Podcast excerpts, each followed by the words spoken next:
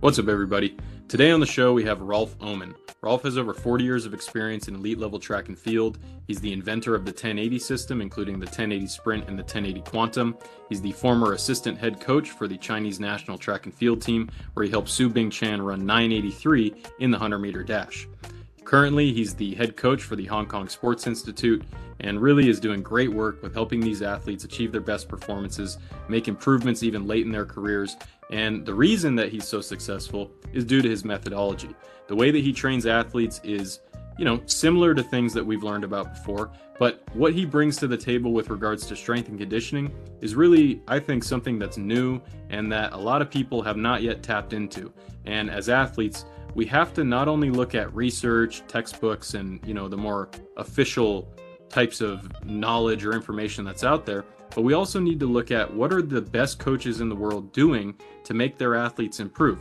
It's one thing to take an athlete who is, you know, at a, a novice level and help them improve, or to take an elite athlete, maybe help them improve a, you know, a couple hundredths on their hundred or something like that.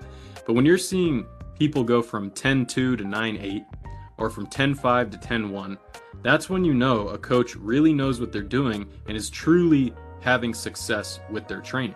So, in this, we're going to talk about strength and conditioning for sprinters, jumpers, and other athletes. We're going to talk about why you need to take into consideration the time constraints that athletes operate under in their sport, how you can take that idea and that approach to training into your strength and conditioning, how you can progress your training over time, and also some of the lessons that he's had to learn over time through the School of Hard Knocks. So, hopefully, you enjoy this episode. I had a great time chatting with him, and hopefully, we'll have him again here on the channel in the future. But in the meantime, sit back, relax, and enjoy the show. I was taking a look at Jacob's progress, and that was really it's something to see. You know, in 2020, he ran I think 1059 was his best, and then as of this year, he's run 1011. And yeah. so uh, I was curious, you know, is there anything that stuck out to you as things that really led to that improvement or anything that you feel, you know, what would you attribute your success with him to? Um, oh, there's a the, well, it's a long story. Um, I suppose one of the one of the main reasons, or one of the contributing factors with Jacob was that um, he wasn't really. I mean, he ha- he has talent. There's no doubt about it. He has um, very a lot of a lot of talent. Um, but um, he the, the, the, what he was doing in the past was was was very stereotype. Let's let's get into the gym and let's get big and strong, and then then we'll run fast. Um, you know, um, and it doesn't work that way. It it'll work that way for a brief brief period of time, and you might get some acceleration out of it. But as far as you know, um, your max velocity, and let's say the last thirty, um, yeah, you, you, you're just not going to be able to put those pieces together. Um, so his strength training was was was lacking um, when it came to the focus of his of his weight training um, in particular. Um, and then, of course, it's my or the my the way. For example, there's a bunch of us now that work this way. I mean, Randy, um, Rainer and myself, um, and some other coaches as well. And that is that, especially the three of us, we've been working with um, the eccentric component for a long time.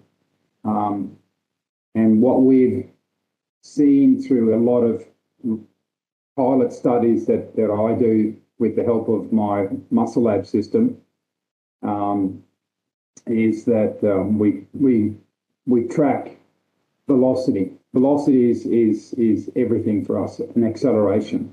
Um, so that means in, for example, even in the eccentric phase, getting big and strong, doing, you know, the typical sort of um, protocol where you would start with five seconds, maybe three seconds eccentric and one, two seconds in the concentric. Um, and that works. And, I, you know, depending on the athlete, I will use that sort of a protocol as well. But once you've got your, your eccentric capacity to a, a certain level.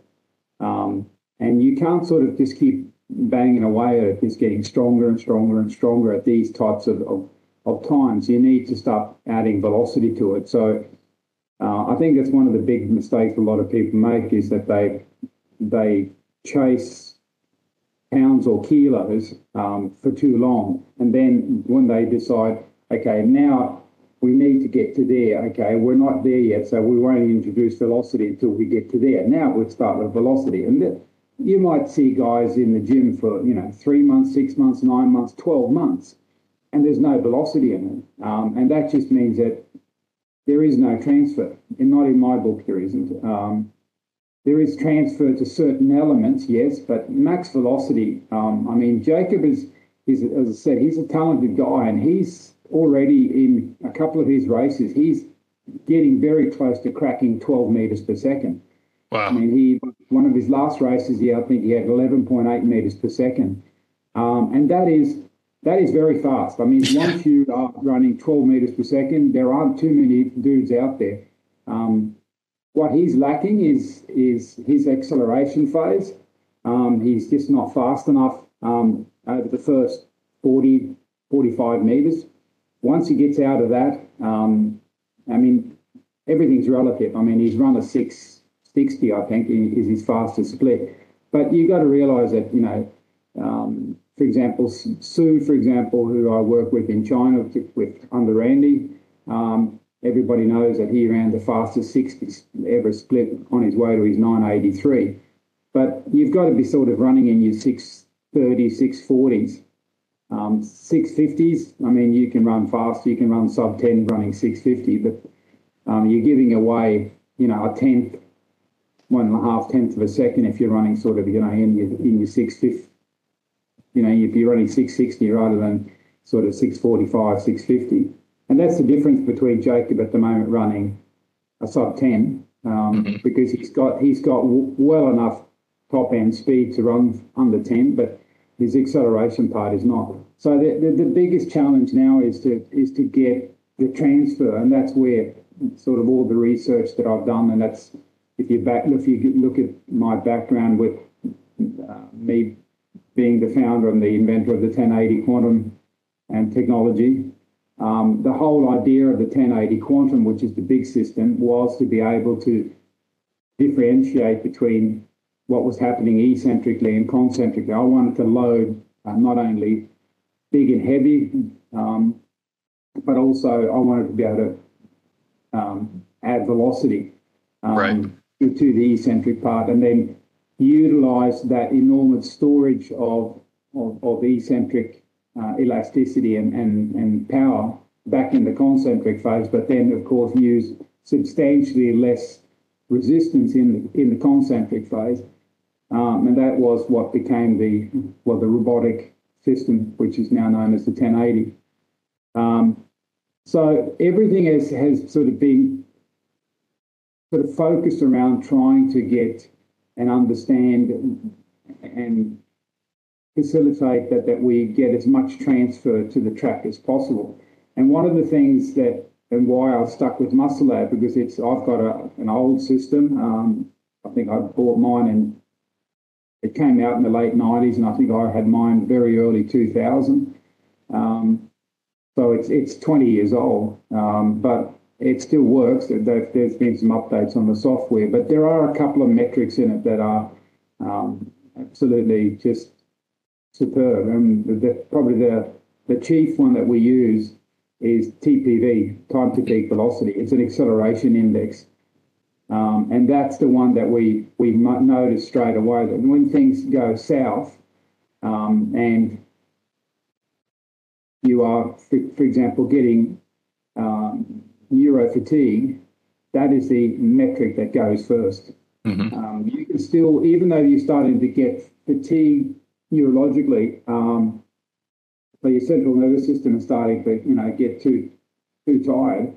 Um, you can still produce some pretty good numbers when it comes to wattage and and and force.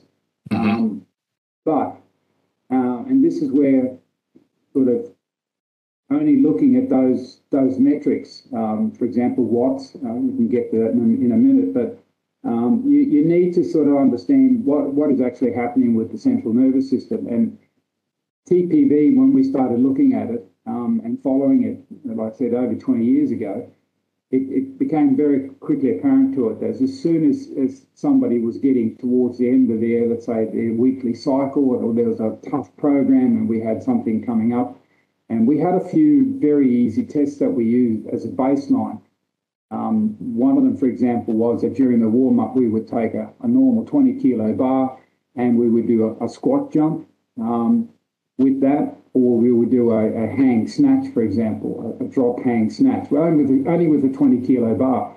Mm-hmm. Because the most, the, the most difficult thing for the human body to do is to move light objects fast. That is, that is what ask, you're asking the most out of your central nervous system uh, into getting uh, to move a, a, light object fast. So therefore, that became our sort of go-to test, which you can do in any warm-up because a 20 kilo bar and, and jumping with it is not, you know, that's not asking too much for the athlete. So we were able very, very quickly to understand that, okay, this is happening when we're lifting, and this is happening after this session, that session, this session, and it, it became sort of a, an obsession with us. Um, my colleague um, Kenneth Rigberger, who was the um, the head coach of the Malmo Sports Academy, is retired today, but we still work every day virtually together. Um, for example, we have a spreadsheet that, that Muscle Lab exports everything in, into Excel, which is great. Um, and we have probably, well, we've got a lot of metrics that we can get to that in a, minute as well, but we've got new metrics that we use that um, we, sort of, we are the fathers of. Um, and that, that come about because of the fact that we've been dwelling and trying to uncover more and more what is happening, what do we need to, to be looking at, why are we looking at this, and and how do all of these metrics sort of play into each other? You know, what's what's a contributing factor? If this goes up, that goes down. Why does it do that? But we're just trying to understand as much as we can um, about the training process um, and, and specifically what we're doing in the gym because I think that one of the, the biggest areas where a lot of coaches can get an enormous amount of uh, of um, uh, of good and from a lot of work, work they're doing is to really to understand what is going on in the gym and, how, and how do you get it. So I think the big takeaway for us is if if if so we look at TPV, for example, if you're doing something and, and your TPV is is 018, that's 180 milliseconds. Now, if you're a sprinter like Jacob, um, his his contact times at max velocity are well under 100 milliseconds. Yeah. You know, he's down to 90 milliseconds.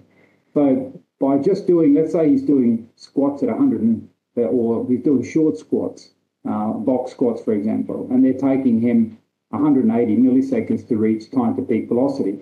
That's twice the speed or twice as slow as mm. he will be doing when he's asked to be running at max velocity. So you then got to realize, okay, um, we can either do two things, and this is where I think we mess people up a bit. I think, uh, and that is that we don't just lighten the load, and, and so that we get down to these times. We will actually restrict the the, the movement. In other words, we do a lot of partials. Well, yeah. at least I do. Um, for example, here in Hong Kong, I have a, a, a group of very talented jumpers. I have a, um, a long jumper who's last year had a, a very, very narrow foul at, uh, overseas when we were there in Portugal at 8.28, so which is what, 27 and a half feet. Yeah, that's uh, far. Only young, yeah, only a young guy. Um, and if we're looking at sort of, you know, what he's doing um, and what what he needed to do um, is um, is to get these these contact times down. Um, because the, the whole thing is that if you if you're sort of operating at, at 180 milliseconds, 200 milliseconds, okay, what's your event doing? Um, if you if you're in a, a, a period of of, um, of periodization where where it's okay for a short period of time to, to lift at that at that type of speeds, um, then yeah, but what we'll do is we'll go from a box squat, for example, and then we'll go to a 25 centimeter step ups. And that 25 centimeter step ups, he'll be doing with 140 kilos. And this is a guy who weighs 70 kilos. So he's, he's using double body weight. But the fact that we went from a, a quarter box squat to a 25 centimeter step up, then the TPV will drop to, you know, so 012, 013. So now all of a sudden we're at 120, 130 milliseconds. And that's about getting pretty close to what he's doing when he hits the board. Uh, but he's coming in at, you know, 10 odd meters per second. So we, he's still capable of running, you know, his contact times are faster. So then, for example, we'll we'll work in, in such a fashion that we'll we'll switch over and run and do uh, 10 centimeter step ups. So, for example, the session we did this week, we're, we're about to leave to, to Thailand on Saturday for a, and do the Thai, Thailand Open um, Athletics Championships. It's part of our getting ready for the Asian Indoors um, in February. So we're going, we're doing this, and then we're heading down to Australia for a, a training camp and about three, four competitions.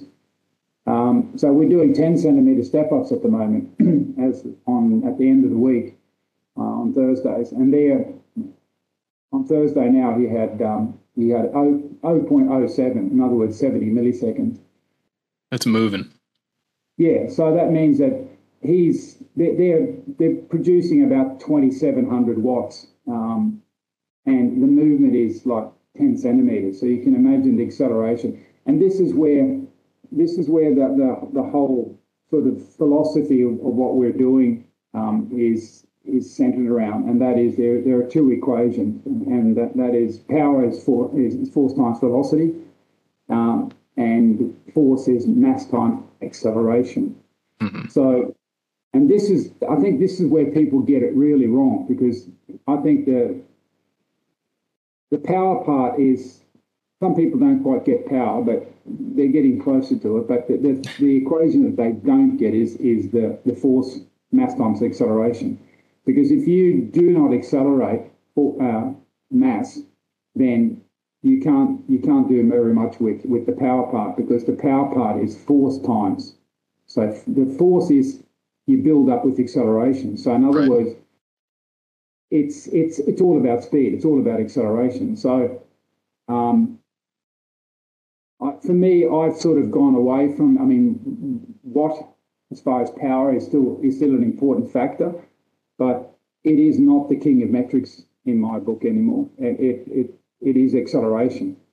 Um, so eccentric rate of force development or concentric, we use what we call the EA index, which stands for acceleration, elastic acceleration index, which is you get that by taking peak velocity and divided by time to peak velocity. Um, and it shows the athletes ability to be able to load eccentrically and come back concentrically.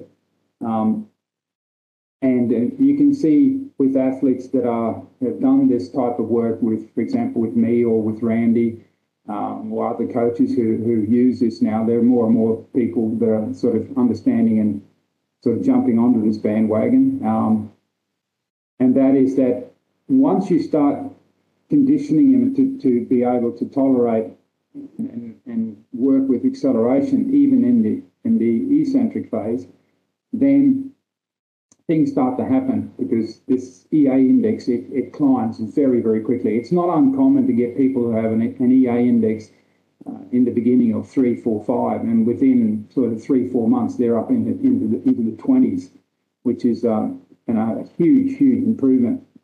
Um, and you can see then how that how they can utilize elasticity and, and the eccentric phase to a completely, you know, in a, in a completely different way.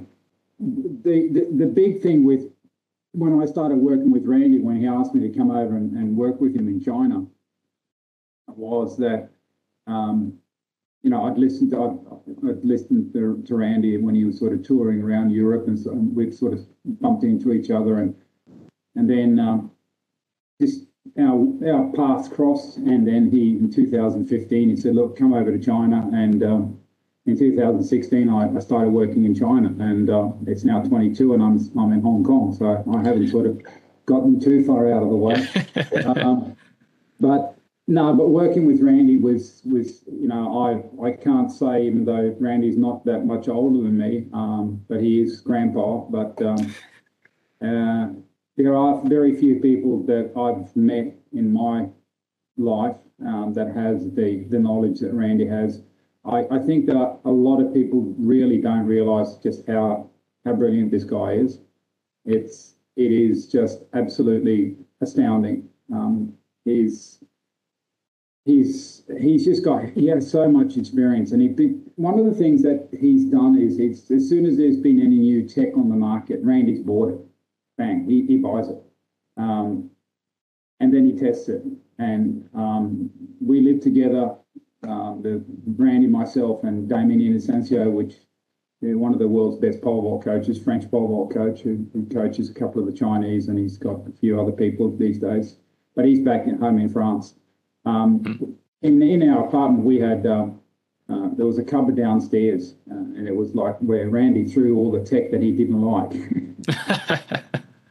like, I've, I've, oh, look what I've got, guys. And he had some gadget, you know, and we tested, and he, oh, no, it doesn't work. Choof, and away it went, you know.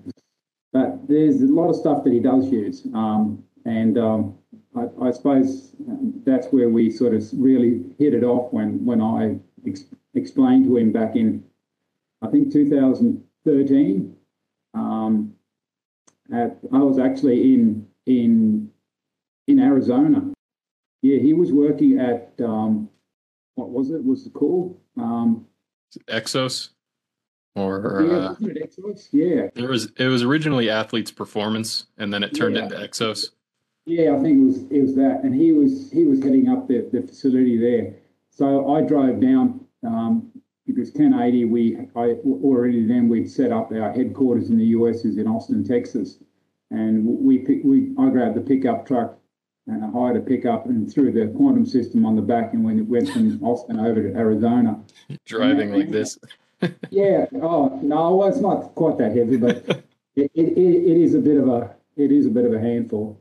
But we got over there, and you know, I showed Randy, and of course, Randy's you know, you, you, can only say that Randy's Mr. Keiser. Um, uh, we'll get into that as well because that's that's another story. Um, but you know, I showed him the 1080 system, and he realised, you know, that shit, this thing works. And, and I think I sort of sparked an interest in him uh, the way I, my reasoning, what I was thinking, how I was thinking, what I wanted to do, why I wanted to build, and why I built the 1080 system. Um, and the thing that that Randy sort of once I started working with him in China, and and I think it was probably maybe in late 2015, you know, we we started talking about this, and that is what what actually transpires and what is what is the literature saying what goes on in the eccentric phase. And my understanding and Randy's understanding are virtually exactly the same. They come from a little bit of a different sort of uh, process, but it, it basically is the same. And that is that what what we now believe, um, and there are a few researchers out there that are now looking at, at this and, and they're saying this is this is probably what happened, you know, what's going on. And that is that if you do a very slow eccentric, an eccentric squat, you're going to have lengthening of those fibers that are, that are working during that, that whole range of motion. Now, if you speed up that eccentric phase, um, so that it gets around about 80% of, of, of your physical max capacity, then something happens which is the basis of, of, of all dynamic sport, especially jumping and sprinting, um, and any stopping and these sort of from high velocities. And that is that in order for the body to, to get out of the eccentric position, which I think is has to do with our ancestral past. Randy says it's it's a protective function, but my function that why my reasoning is also protective because if you if you think about our ancestral past, uh, there were things that were trying to eat us, um, hmm. and you know we were being chased. Now, if we were up in a tree and we jumped down eccentrically, now we couldn't spend a lot of time on the ground because then we'd probably get caught and eaten. So we needed to be able to, to store massive amounts of elasticity and energy in that muscle very rapidly to get the hell out of there so that we didn't get eaten or that we could actually grab something and eat mm-hmm. ourselves. So what happens is in the last few degrees of a, for example, if you're doing a, a, a, half squat down to a box, that is that, and this is what's called the DIS, the dynamic isometric strength. There is a, a there is a, a, a phase where the muscle will go into an isometric state. And it does that, as Randy says, to protect itself from breaking and also um, it does that to store massive amounts of elastic energy so that when things do stop, it can get out of that position. Now, whether or not it's to, to protect the muscle or to protect the, the owner of the muscle, the being that's connected to this, to get the hell out of there, it's the same thing. It, it, is a, it, is, it is a function that is there to protect us. And we, we don't really, a lot of, we, nobody's really you know, stop to think and, and look at this. Um, because what happens if, if we do something that is slower than 80%? Well, then we can see it quite clearly. You're not getting uh, as much, um, you won't get as much um, power and, and velocity out of the concentric phase because you simply didn't store that amount of, of elasticity over such a short period of time. Mm-hmm one of the things that sort of spurred me to, to building the 1080 was there, there, there, was an Italian physiologist who was very much ahead of his time called Carmelo, Professor Carmelo Bosco. And, and a lot of Bosco's principles is also the foundation of the way I think. Uh, I've met the man. Uh, he was a brilliant guy. Um, he started vibration training, for example. He was the man who started that, uh, and it works. Uh, unfortunately, a few other companies just totally bastardise the whole concept. But it is, it is a very, very interesting concept and it does do some very amazing things. And I have, I've, I've made a couple of, or one um, vibration platform myself um, in 2007 that's still on the market today in Europe. But Bosco said that one of the biggest challenges in, in, in strength and conditioning is was the eccentric phase. And he, he was very adamant that there was enormous potential in the eccentric phase. And he said something there, and that was sort of my, it became my mantra. Um, and that was, he said that in his view, it was impossible to build an electromagnetic system that was fast enough to be able to go from the eccentric to the concentric because of the fact that um, in the eccentric phase, you've got about 100 milliseconds after that, anything that takes longer, you will lose elasticity as far as, as heat dispersion. You've got to turn around quick. So if it's slow, you're going to lose a lot of the of the energy and the elasticity is heat dispersion. So I actually highlighted this comment of his that you, it's impossible, in my opinion, to build an electromagnetic system that is that fast. Um, so I I happen to live in Sweden, and I live in in the in, next to a city where the world leading robotics manufacturer is industrial robotics, um, which is ABB. Mm. Um, and I was running a high performance gym, and one day somebody walked in there who was on the board of of um, a robotic project with the university, and they they wanted to start something called health robotics. Um, and they said, look, is there anything you, that we can do with, you know, um, you, you, know, have you got any ideas in training where we, we can use robotics? And I said, yeah, I do actually. I got a great idea. yeah, I've got a couple of ideas, and I and long story short, all of a sudden I got I got a grant with a with a huge number with lots of zeros after it, and um, I got a couple of, of very very um, bright engineers that were working around robotics, industrial robotics. Um, and they built a, a, Frankenstein's monster very quickly. Um, the problem with that was that they were already in the box because the problem with these guys were that in an industrial robotic setting, you have a computer program that tells a robot what to do. The next, you know, if it's going to do, if it's a six-axis robot that's in a car manufacturing plant, that whole sequence that it does, there is a program that tells it when to start and stop and move to the next point. humans don't work that way. There is no computer program. It's it's like okay, we're going to do this. Boom, boom. Yeah. So it needed to have a whole different um, programming um, and, and a, a completely diff- different algorithm that was being done by by um, the guys who were working in robotics. Um, and we try, I tried a couple of engineers, and they all came to exactly the same conclusions. They came from different. They started in different different points, but it all came down to the same thing. They couldn't get it to work.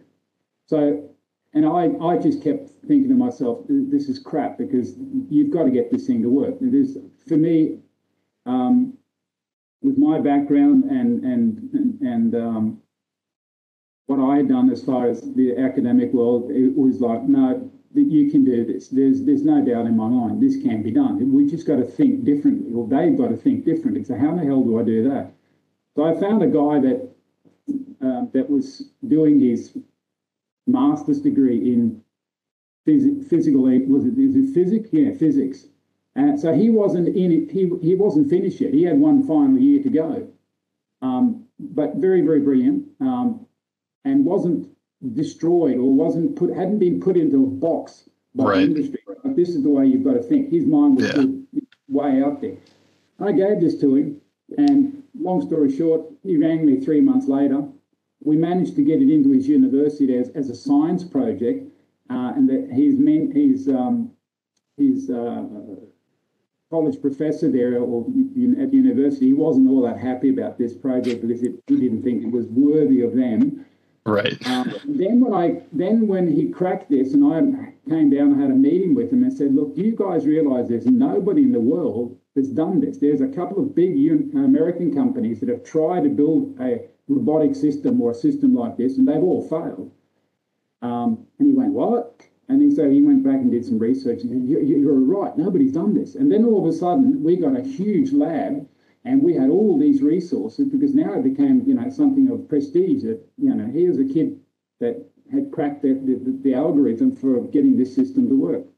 So that's the story behind the 1080. But the whole thing was that with this thing then that Randy said about DIS, it just made so much sense.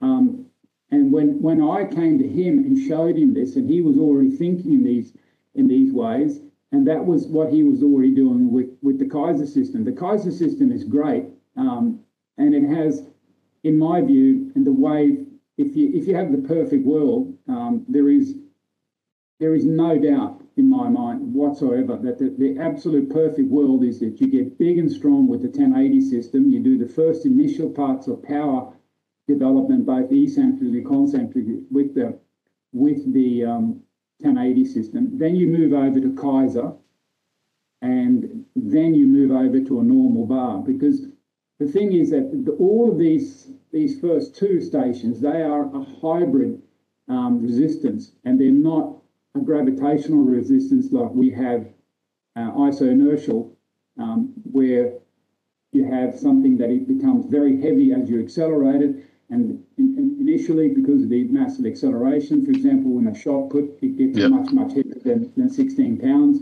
and then it gets lighter and lighter. So we've got to re sort of recalibrate the nerve, central nervous system to those types of, of, of resistances that we actually encounter. For example, when you're a sprinter, you've got to get those 180 pounds moving out of the blocks. And once you, you're moving, then it's a different ball game. So it's a sequence. Um, so the whole thing with all of that was that, and the thing that stuck out the more we sort of dwelt into it was that it was all about velocity, and it was all about velocity in the eccentric phase. Um, and that sort of prompted us to, to change things and, and, mix things up um, greatly. And, and then I think the, the takeaway also with Randy was that when, when I spoke to Randy and he said, well, don't, we don't lift we don't lift slow at, at any time of the year. Um, I'm not going to have a bash at it, but velocity-based training, the concept that you go in and you lift at certain tempos, right. and this in certain tempos in that phase and certain tempos. I'm sorry, if you're involved in rugby or something that you can sort of do, you know, more grinding type of sports, yes, it works. Track and field, sprinting, jumping, throwing, forget it. Um, it, it just doesn't work. Um, and the simple fact is that you know you you need to be lifting, and so we lift fast all year round. It doesn't matter if we've got 190 kilos on the bar. We're trying to move 190 kilos in the GP phase or in the max velocity phase as fast as we can. Always. If we've got 60 kilos on the bar, we're trying to move it as fast as we can. So every time of the year, we are lifting with an, with the intent, and this is this is a big thing also. When you're measuring like we do, if you go in, if you if your athlete walks in and he's got 95% intent, the numbers, the changes in numbers is dramatic. It's huge. I mean, we're not talking 5% drop off, or even if you if you're operating at 97%, that what happens to these TPVs and, and so forth, that they can drop by 15, 20%. So when, so when people say to me, oh, we, you don't need to measure. Okay, so you're going to give away 20% in every session because you simply don't want to, you know, buy some equipment. Um, you can buy some cheap equipment to get, get things started and then you evolve from there. But um, but if you're looking at world class today, world class sprinting, if I'm operating with, for example, with Jacob, and we're sort of guessing, and we've got a 20% gap that we're guessing what's happening in the gym, hell, I, I, might as well just, you know, we might as well just give the positions like, you know, the gold, silver, and bronze medal to, to the opposition because we're, you know, we're, we're out in the forest picking berries. Yeah. it just makes no sense. So we we track every session that we do here. For example, I set, set up the Muscle Lab system and we track everything. Um, and we, we look at things like kilos per second, newtons per second, EA index at average speed, EA index at peak velocity, time to peak velocity, watts. Um, we look at uh, frequency, in other words, how many lifts per second are we doing? Uh, all of this. Now, it, do we do we follow 37 metrics? No, we don't. But it's there, and you know, from time to time when I'm bored, I'll go in and I'll try to look at and well, Kenneth, um, because he's he's uh, already hit the uh, the old pension date. Yeah. so, so, he's got he's got more time than I have. He loves, he loves dwelling in these figures. Uh, I send him usually on on Monday after our session. I'll send our our program to him on an Excel file, and then he'll he'll crunch the numbers, and, and then he'll look at it, and then, and then he'll just send me a, a quick email, and he'll just say, have a look at the TPVs, or have a look at the EA index at this on that athlete. You know that that's uh, that's an that's interesting. So it, there's always a discussion about these things. Um, so that that is sort of a, a little bit of the, the, the the basic philosophy, and then you, if you've listened to to as you said, you've listened to my podcast, you'll you'll also know that I don't follow a, a traditional periodization because um, I don't I don't necessarily think that it works. Um, and the reason why it doesn't, um, if I go back to my own career, I was a I was You're a decathlete, right? Yeah, I was a decathlete and I scored over seven, bit over 7,000 points. I should have scored eight, but I mean, I had a massive amount of injuries. Um, and the biggest thing was that I did the, the thing that everybody did. Um, I got big and strong. Um, I'm six foot one, um, and I weighed about 190. Mm-hmm. Um, you know, I could I could full squat what two 220 kilos. I snatched 115. I clean and jerk 155 or something like that. Mm-hmm. Uh, bench, bench 335 or 350, I think it was. Um, but that was all grinding. And the, the big why I had so many injuries because we were doing things and I was doing things sort of at, at the 250, 350 millisecond um, sort of time to peak velocity phase. And then when I came out to compete, I was doing things that required, you know, 100, 120, 140, 150 milliseconds every event. Um, and the, so the gap between this was was just huge. Yeah. there's a colleague of mine that had a perfect word for this, and he calls it gaposis, which is such, such, a, such a fantastic word.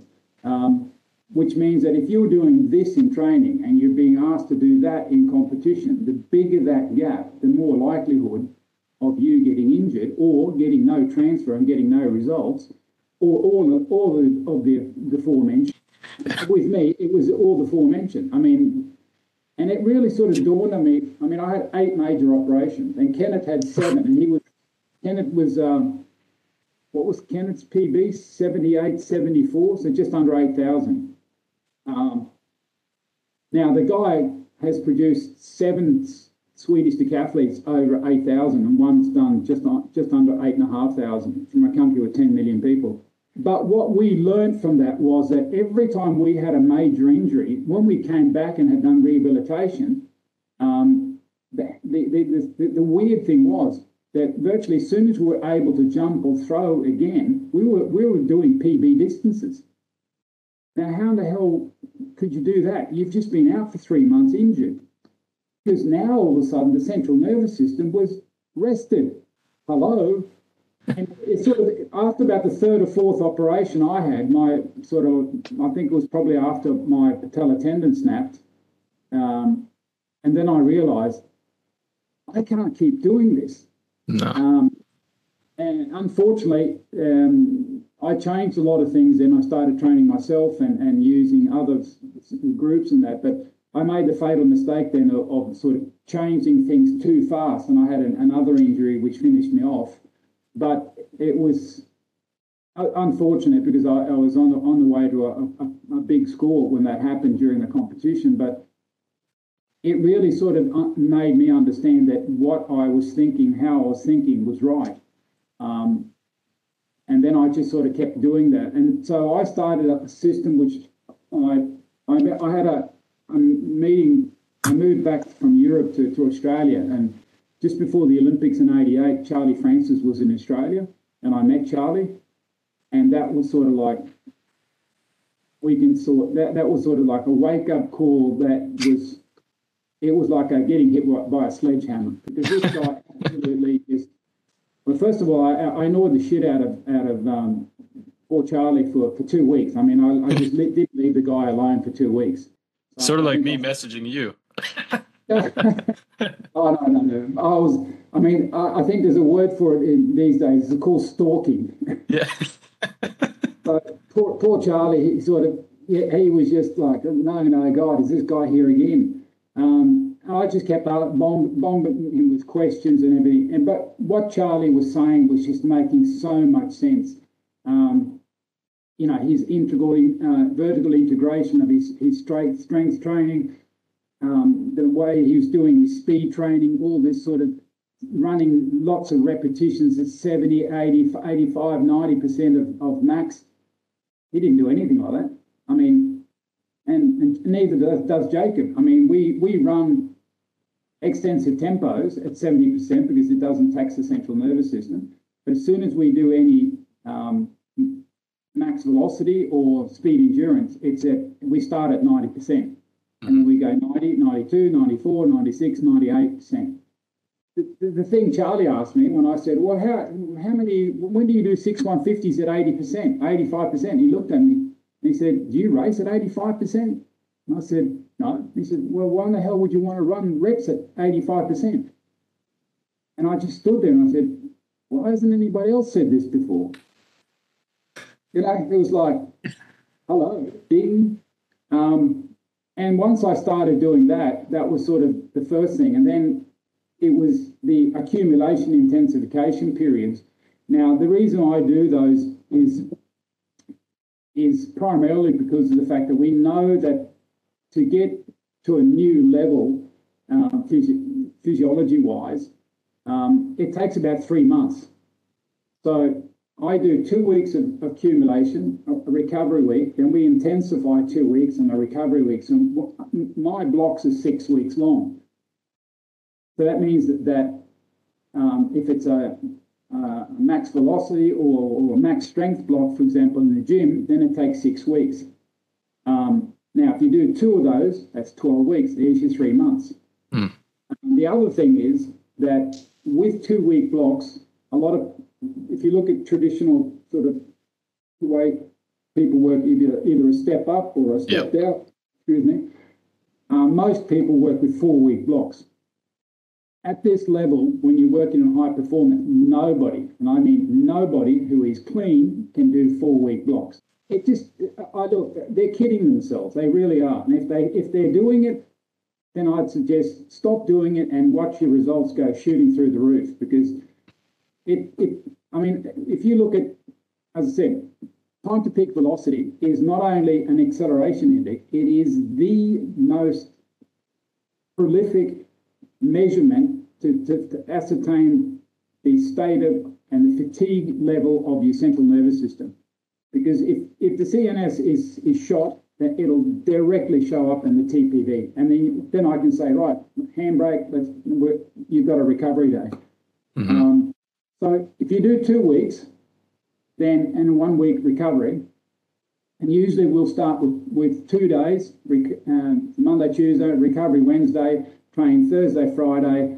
Um, and some days, for example, you will do a double on Thursday, and we'll have recovery Friday morning, train Friday afternoon, and then extensive tempo on Saturday uh, in the morning, and then Sundays off. Um, so that's sort of the sequence. Um, and then two week blocks, one week rest, two week blocks, and everybody recovers because that's mm-hmm. the, that, that's the whole thing. I mean, it's well and true that sort of what I did and Kenneth did was to lift crazy amounts, run crazy amounts, and never recover.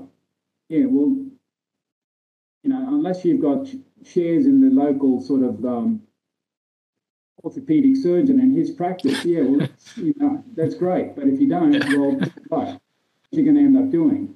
Um, and I can say that I've never had uh, a hamstring tear on any of my athletes in, in my whole coaching career. And I, I, I contribute that to the fact that I'm giving my athletes enough recovery. That's the, that's the whole thing. If they can't recover, that you, you, you, should, you whatever you've done, it doesn't matter how good your program is. If they can't recover, the program is, is, is no good. It's just yep. not going to deliver. Not on not on it'll it'll deliver on a short term, but not on the long term and, right. and that is right. Uh, Randy works in a very similar way. He works three week blocks, but he has a, his third week is, is his deload. So in, in, in practicality, in, you know, in essence, he does a two week block as well. Mm-hmm. So I do three week blocks because my third week is a complete recovery. Now, what we do is for recovery is also different, I think, from a lot of people. We we um, we deload by by simply deloading the, the volume. So the intensity stays virtually the same. It might differ just a little bit, but mm-hmm. usually I'll cut the, the, the volume by 50%. During those first two weeks, is your loading pretty similar? So, you know, if you're doing four by three on the drop squats week one and two, would that be four by three both weeks at the same load? Yeah. The, uh, okay. Yeah, it depends a little bit. Sometimes, you know, if, if you can see that the, you know, it's they're they're simply moving things well too fast. I don't suppose you can. You, we, we we're never upset with yeah. yeah. too fast. But if if we can see that we can we can load them up more, we'll we'll just bump it up a little bit. Um, but not, not very much, but just sort of just tweak things a little bit. Yeah. So, but pretty pretty similar for those two weeks of training, and then the third week you'll drop volume. And I, I did hear you say previously that you might drop more and more volume the closer you get to season. So you might deload 25% one cycle, but then a couple cycles later, maybe you're deloading 30% or something like that. Yeah. Okay. Yeah. Different athletes, you know, uh, have, you know, different responses. So you've got to sort of play that a little bit. Um, with Jacob, it, it, took a long time to, to sort of figure out uh, how Jacob worked and, and the fact that he's um, unfortunately um, we don't look after our athletes in Australia. We we try to, but there is not a great deal of, of support for somebody like Jacob. Um, in Australia, it works that way. If once you're number one in Australia, they virtually throw the kitchen sink at you. But if you're number three, you get nothing. Um, so so he Jacob's working two two jobs, um, three days a week.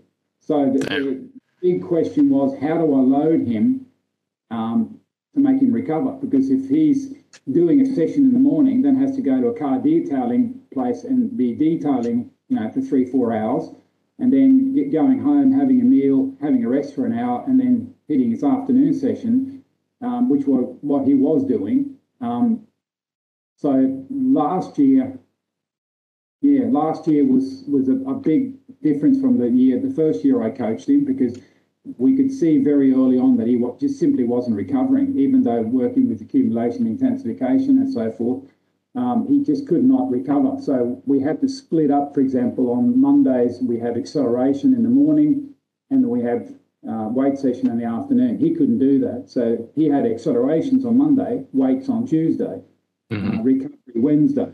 Uh, and then it start and then max velocity, for example, on Thursday and lifting on Friday, extensive tempo on, on Saturday. So we okay. could do one, one session a day. That was that was it. Otherwise, he couldn't recover. Yeah. Um, so this year he's he's got some funding. He made the Australian relay team at the Commonwealth Games. Unfortunately, the, the guy who was supposed to be the most experienced in the team screwed it up totally in the, in the last exchange and and did a face plant unbelievable. Um, but Jacob had a very good campaign. He ran two sub two two sub 10 20s in Switzerland, and he was ready to run real fast individually. But um, the selectors decided that they were going to put somebody in who was had run at the World Championships and ran 10 35 there, and then ran 10 40 twice at the Commonwealth Games. And here's Jacob ready to run 10 10 or maybe even better because he was in absolutely super form. Um, but they wouldn't let him run individually. And some of these coaches won't, I think you've mentioned it, won't look at, like, for example, you know, like in a relay, since you're not coming out of blocks unless you're the, the first leg, really what matters is your flying speed. You know, it doesn't matter necessarily your zero to 20, it matters your, your 20 to the, to the end of your leg. And, um, if they don't take that into account for selection for a relay team, then, you know, you might be leaving out a guy who's going to be better, even if someone could beat him in the 60. Doesn't matter if he's able to outrun him in the second half of the race, you know? Yeah, it, it's very, I mean, I, I, I, I, I'll admit straight away, I'm a complete klutz when it comes to relays um, I, because I've had the decathlon background, pole vaulters. I've had a, produced a 580 pole vaulter in Sweden back in the 90s. Um, I've had javelin throwers um, and, and, that have thrown sort of 80 meter mark and that sort of thing.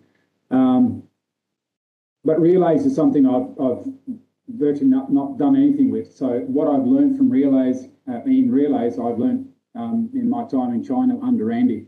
Now, Randy's regarded as, as a long jump coach. Um, I think he's disproved everybody that, um, yeah, well, I think he knows a little bit about sprint. Yeah, uh, if you take a, a, short little Chinaman to run 629 and, and 983, not bad going. Um, and then you get the national relay team, um, despite having one guy who was injured, they ran 37, what did they run? 37.75? Mm-hmm. Got fourth at the Worlds. Um, so, yeah, that's pretty, pretty good. Yeah, no, Randy's Randy knows what he's talking about, and um, and like I say, it's all about um, you know the your how how quickly does the baton move through the through, through the uh, the relay exchange zone? Uh, that's that's the whole key to, to the thing, and you've got to make sure that you've got people who are you know who've got good top end speed. Um, so you, you, the guy who runs first and the guy who runs runs last. I mean, um, you know, they, they're um, how you can compose the, those two, and then you've got the second leg, which is the longest leg. Uh, mm-hmm. Who do you put on that leg? Um, it, it's yeah, you've got to you've got to you know know what you're doing. Um, I, I, learned a great deal from Randy there, and um, I'm I definitely I, am definitely not going to start working as a relay coach. that's uh, that's one thing you'll never see me as. Um, yeah. But uh, yeah, no. So we we've had uh, we've had some success um, with uh, with Jacob, and our goal is without a doubt. Um, it's like the, the what's his name the was it Wesley Snipes and Woody Harrelson? Um, white man can't jump. Yeah. Um, yeah. Well, we're going to get one one of these white fellas to run under under ten seconds. Yeah. there aren't too many of them. Um, no. So you know, it, it's definitely something that we'd like to do. And Jacob's, um, you know, adamant that he's gonna he's gonna try to do it, and uh, we're gonna give it one hell of a shot anyway. Uh, and we've we've seen that his 10 11 um, is definitely not sort of um, by any stretch of the imagination uh, the end the end result because um, you know en route to that he only ran six I think it was 661 I think. And oh yeah. that's that's nothing to be sort of you know jumping around. It's it's fast 660 don't get me wrong it's uh, it's fast definitely but right but if you're trying to run 9-8 or 9-9 it's a different different ball game there.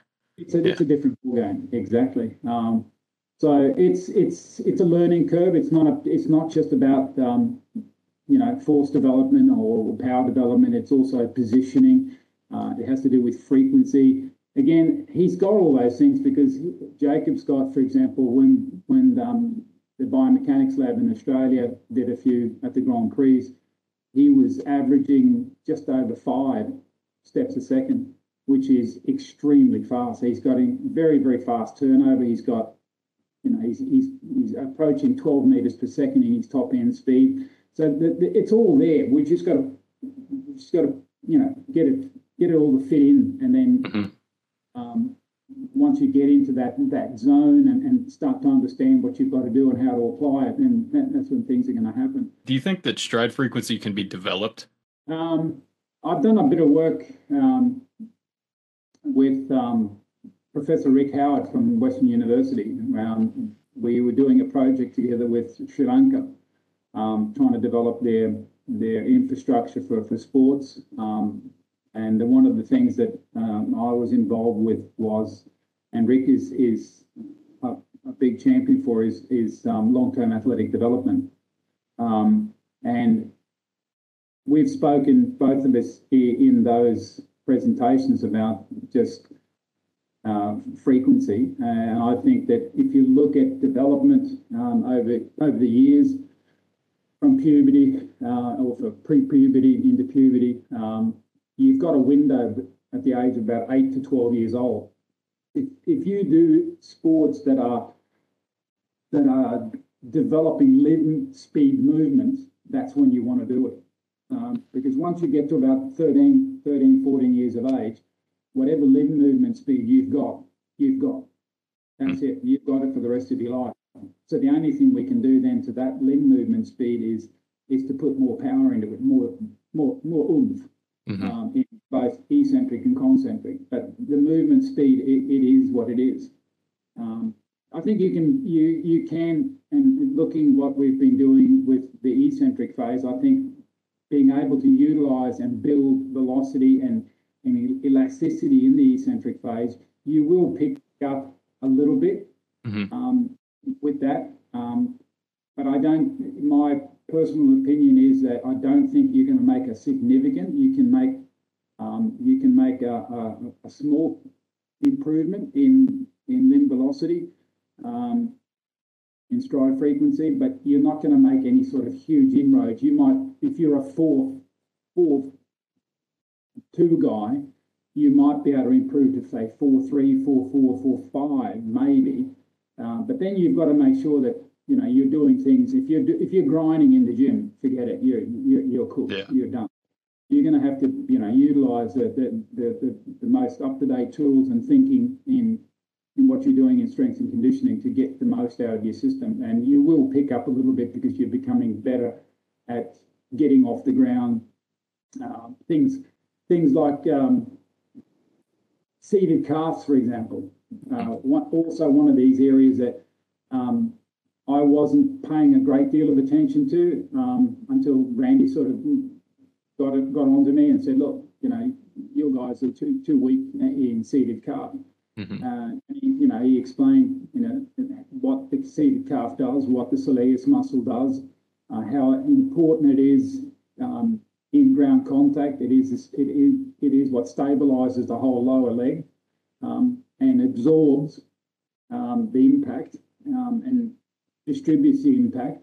So if the soleus muscle isn't developed, um, then you know it's you're virtually sort of throwing a wet rag down on the track. You're, you're able to generate enormous you know forces from your your, your quads, your hamstrings, your glutes. Uh, but once that foot hits the ground, it's like a wet rag hitting it. Nothing happens. You've got, to wait there until sort of it, it sort of hits the ground and then Mm-hmm. solidifies virtually, and then then I can get out of there.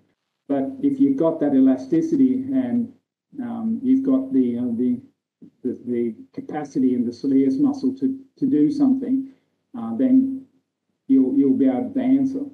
hmm Um, so we do we do a lot of um, a lot of things that, that sort of go backwards from what everybody else does. Um, the closer to the season we get, the lower the hurdles get, um, because uh, and we I I can say I never I never jump hurdles over 40, 40 centimeters. Never. Why why would I want to again? It's like Charlie Francis said, why would you want to do a whole bunch of repetitions at 85%? You race at 85%? No. So why would I want to do box jumps at one meter or, or you know, 36 inch box jumps and my ground to contact time goes from 120 milliseconds up to 200 milliseconds?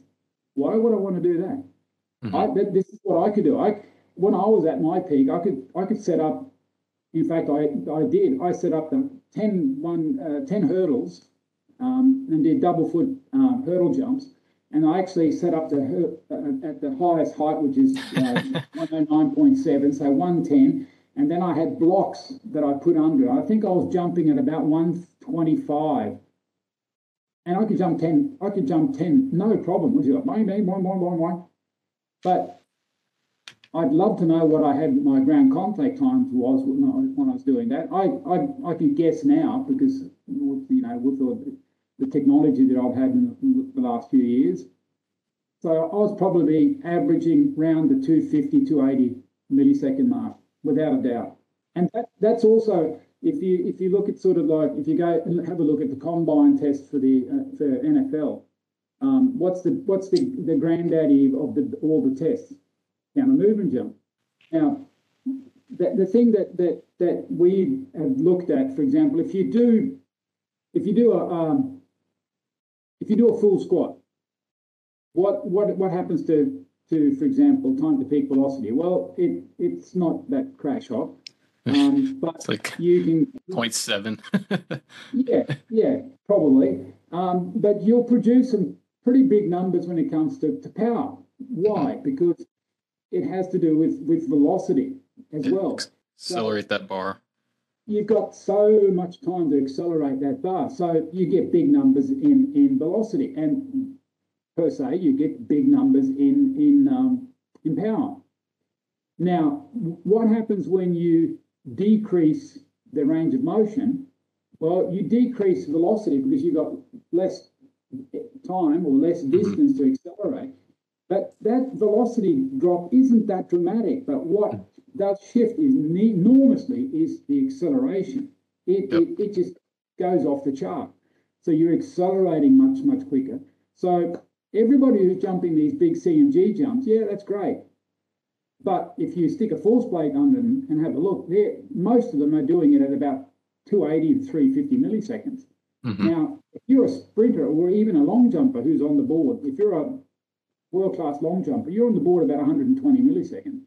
Now, if you're doing something at 350 and getting better and better and better and better at 350, that's that's a factor of three too slow. So is is is uh, a counter movement jump a a test for looking at sprint talent or jump talent? Oh hell no! It's probably the worst metric you can you can find.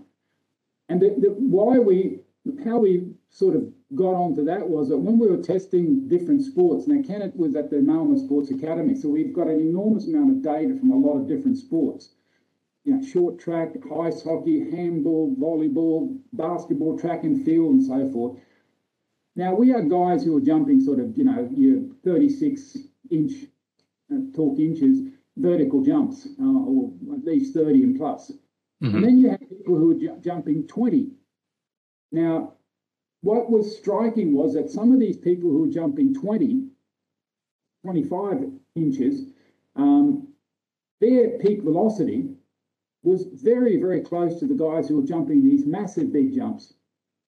but they're only jumping like 50, 55 centimeters, and these other guys were jumping 80, 85 centimeters. That's a you know that's a big gap. That's a yeah. gap. That's a 12 inch gap.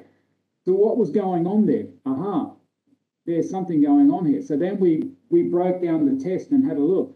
And what what was so startling was that there was people there who were jumping, who were who were, who were deemed as being no big talents because they simply didn't jump a, a big CMJ. But when you looked at their acceleration curve, it was like this. It was yeah. virtually vertical. But they just didn't have enough oomph mm-hmm. to keep it going. But their acceleration capacity was off the chart. Whether these guys who were doing these big jumps, their acceleration curve was like this. So here was a whole bunch of, of kids who were huge talents for, for doing things fast and explosively, but because they were doing a, a, test that, that doesn't show their true capacity, they were deemed, oh, well, go, go and do something over there, but, you know, because you, you, you know, 55 centimeters, it just doesn't, doesn't cut it as a high jumper, a long jumper, or a triple jumper. Mm-hmm. We, were, we were looking at, you know, so a, a whole generation of coaches have been looking at one test, the CMJ, as sort of the granddaddy of tests for, you know, for power and speed and and elasticity, whatever, and it, it really doesn't show that at all. And, and this sort of gets us into that discussion where how do you look at power? The, the problem with power, and, and I've, I've had, I'm having a lot of discussion with with um, with Ty Seven, who's now the president of Keiser, um, mm-hmm. because I I I love Keiser. Um, it, it does some very amazing stuff, and especially one of my absolute favourites, um, and I've got to again thank thank Randy for introducing me to Keiser, and that is the the Keiser rack and using mm-hmm. air mass uh, combos. Um, one of the one of the crazy things when you hear a lot of strength and conditioning coaches, um, especially in Europe, but even in the United States, oh, there's no eccentric phase in a Keiser. Like, whoa, what are you talking about? They've never used one, I guess. yeah, well, they, even if they have, because of the fact that when you go down very quickly with the Keiser, because it reacts exactly to what you're doing, it follows yeah. you. It just goes, and yep. you don't actually feel the weight. But hang on, what happens in that DIS phase? Well, all hell breaks loose because then all of a sudden, whatever load you had, it's coming at you like a, freight train. Mm-hmm. And you're going to build DIS capacity like out of this world, but you've got to understand what it's doing. Um, so I started doing measurements. Um, as soon as I got over to Beijing, um, Randy said to me, "Get your muscle lab out. I, I want figures because nobody's ever done it. I want to see 150 kilos on that bar, full mass. Then I want 50-50 air over here, and I want 25-75 over there. What happens? What in the eccentric phase? So we now know what happens at, at 100% mass, 150 kilos, what happens with 50-50 uh, air mass, and what happens at 75-25 air mass. And I can tell you that what happens over there at the 150 kilos eccentrically, and what happens when you at 50-50 is about 25% more is happening in the eccentric phase, 25%. So those that don't think there's anything happening in the eccentric phase with the Keiser, rethink, you're all wrong. Yeah. um, let's just sort it out, whatever, get past it, go to the next station. So the, the interesting thing then was that when when we started doing stuff with with Keiser um, in, in, our training, um, we could we could speed things up successively. So we will start at, at um, 100%. Um, we'll do box squats, for example, at with a normal bar. So we'll mm-hmm. say, I'm going to say 150 kilos. And then when we get into the accumulation phase, we'll use 150, uh, in the accumulation phase, we'll use 150 kilos. And then we get into the intensification phase, then we, we're still using 150 kilos, but in this phase, I've decided that what we're going to be targeting is the DIS. So we'll then start the first phase. If we're doing two blocks, then we'll do the first intensification. We'll go 75 mass, 25 air. Then we'll go back and accumulate. And then the next intensification, it'll be 50-50. So it'll be 75 air and 75 mass. So then we've, we've speeded up successively, we've mm-hmm. sped up the eccentric phase um, throughout this, this period. So we're not just targeting uh, our power output, but also um, looking at the, at the DIS capacity. And, and this is where it gets a little bit tricky. And this is where I've tried to, um, a lot of discussions with, with, with uh, a few of the guys, new guys in Keiser, because mm-hmm. Keiser only gives you one measurement, watts. The problem, as we've, we've touched upon earlier today, is that you can get people, for example, who are, let's say they're doing 2,500 watts in, in an exercise, and then they do an interven- intervention for six weeks, and then they do a new test, and they do 3,000 watts. Everybody's hopping around, high five, yeah, yeah, yeah. And then, unfortunately, I come along with Muscle Lab and I spoil the party because I then show them that, okay, you've increased from 2,500 watts to 3,000 watts, but it's actually taking you longer. Mm-hmm. So the force velocity curve has gone over there, but we wanted to go that way. We wanted yeah. to go to the left. So all of a sudden, what was a, a big increase in power is useless because you can't transfer it. Because now all of a sudden you're producing it over a longer period of time. Now, if, if your event sort of once 150 milliseconds, and now all of a sudden you're producing it well over 200, you're not going to get any transfer. It's as mm-hmm. simple as that.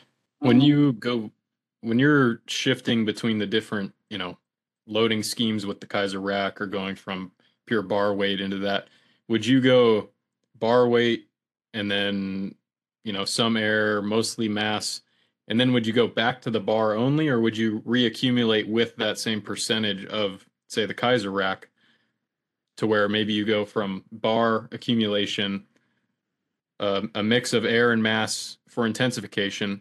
Then would you do the next accumulation cycle with that same ratio of air and mass, and then reduce the mass and add more air for the intensification? Yeah, like that. Exactly. Okay. Yeah, yeah, exactly. So once once if you look at the whatever I do, if, yep. if I'm if I'm accumulated with this and then I intensify with that, then next time you come around, that that intensification, um, yeah, it becomes the accumulation, and then the, the, the, progression is then that intensification has to go up.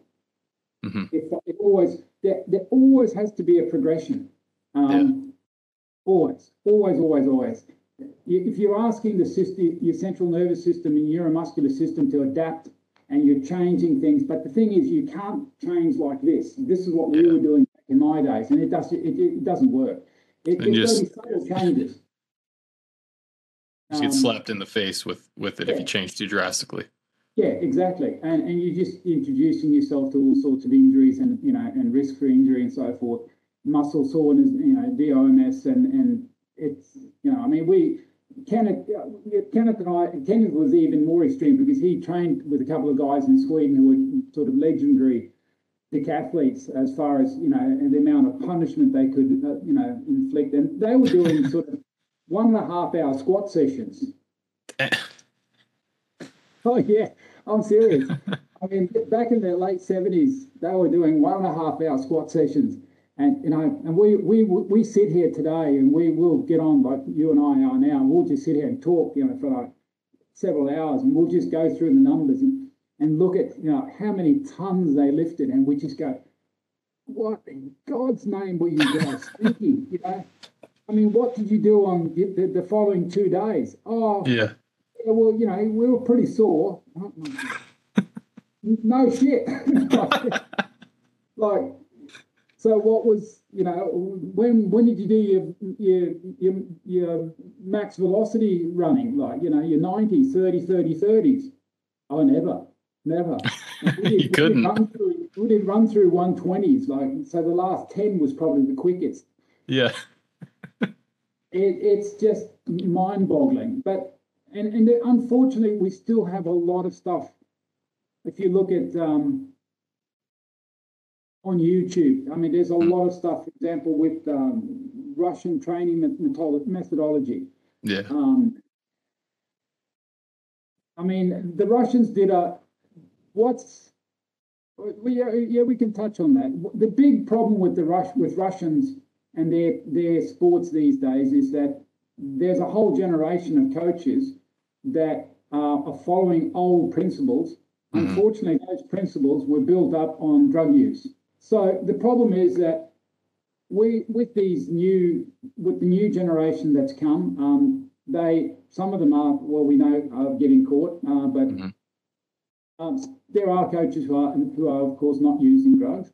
Yeah. But there's they, they still haven't broken out of that mold of, of, of the old Soviet training. And the problem is, um, and that's one of the things, for example, that, that they do in China. It's massive volume, massive mm-hmm. volume, um, because they have elasticity. Uh, that's one of the, you know, one of the features of Asians. They have fantastic elasticity, and unfortunately, they they absolutely belt the crap out of that because they just do too much volume. So they they've yeah. got something that's unique to them elasticity, and they're and, and they're just absolutely killing themselves with with volume. So you've got all these crazy things that the Russians did. You know, I mean, um, drop jumps from two and a half meters. Yeah. I mean, really? I mean, it's just you, you, you just sort of cringe at the whole thing. You know, when you know the figures from somebody drop jumping, like there is nobody on this planet that can do a drop jump from a meter and do something, you know, fast. Yeah.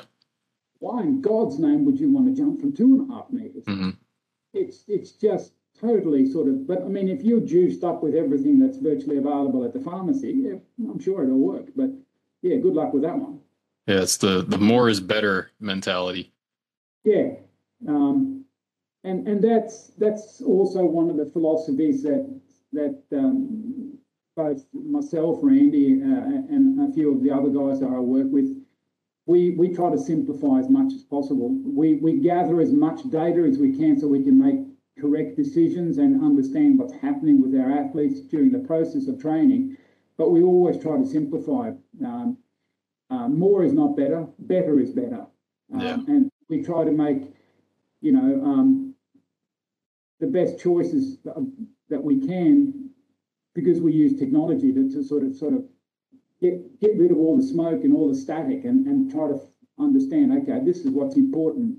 Um, so for example as i said earlier we've got probably in our spreadsheet something like 40 metrics but there's only really three or four metrics that i follow. It's tpv i do look at watts of course um, and then we look at the, um, the, the ea index to see mm-hmm. what's happening with regards to my eccentric phase. Can I utilize my, eccentric, my eccentric capacity?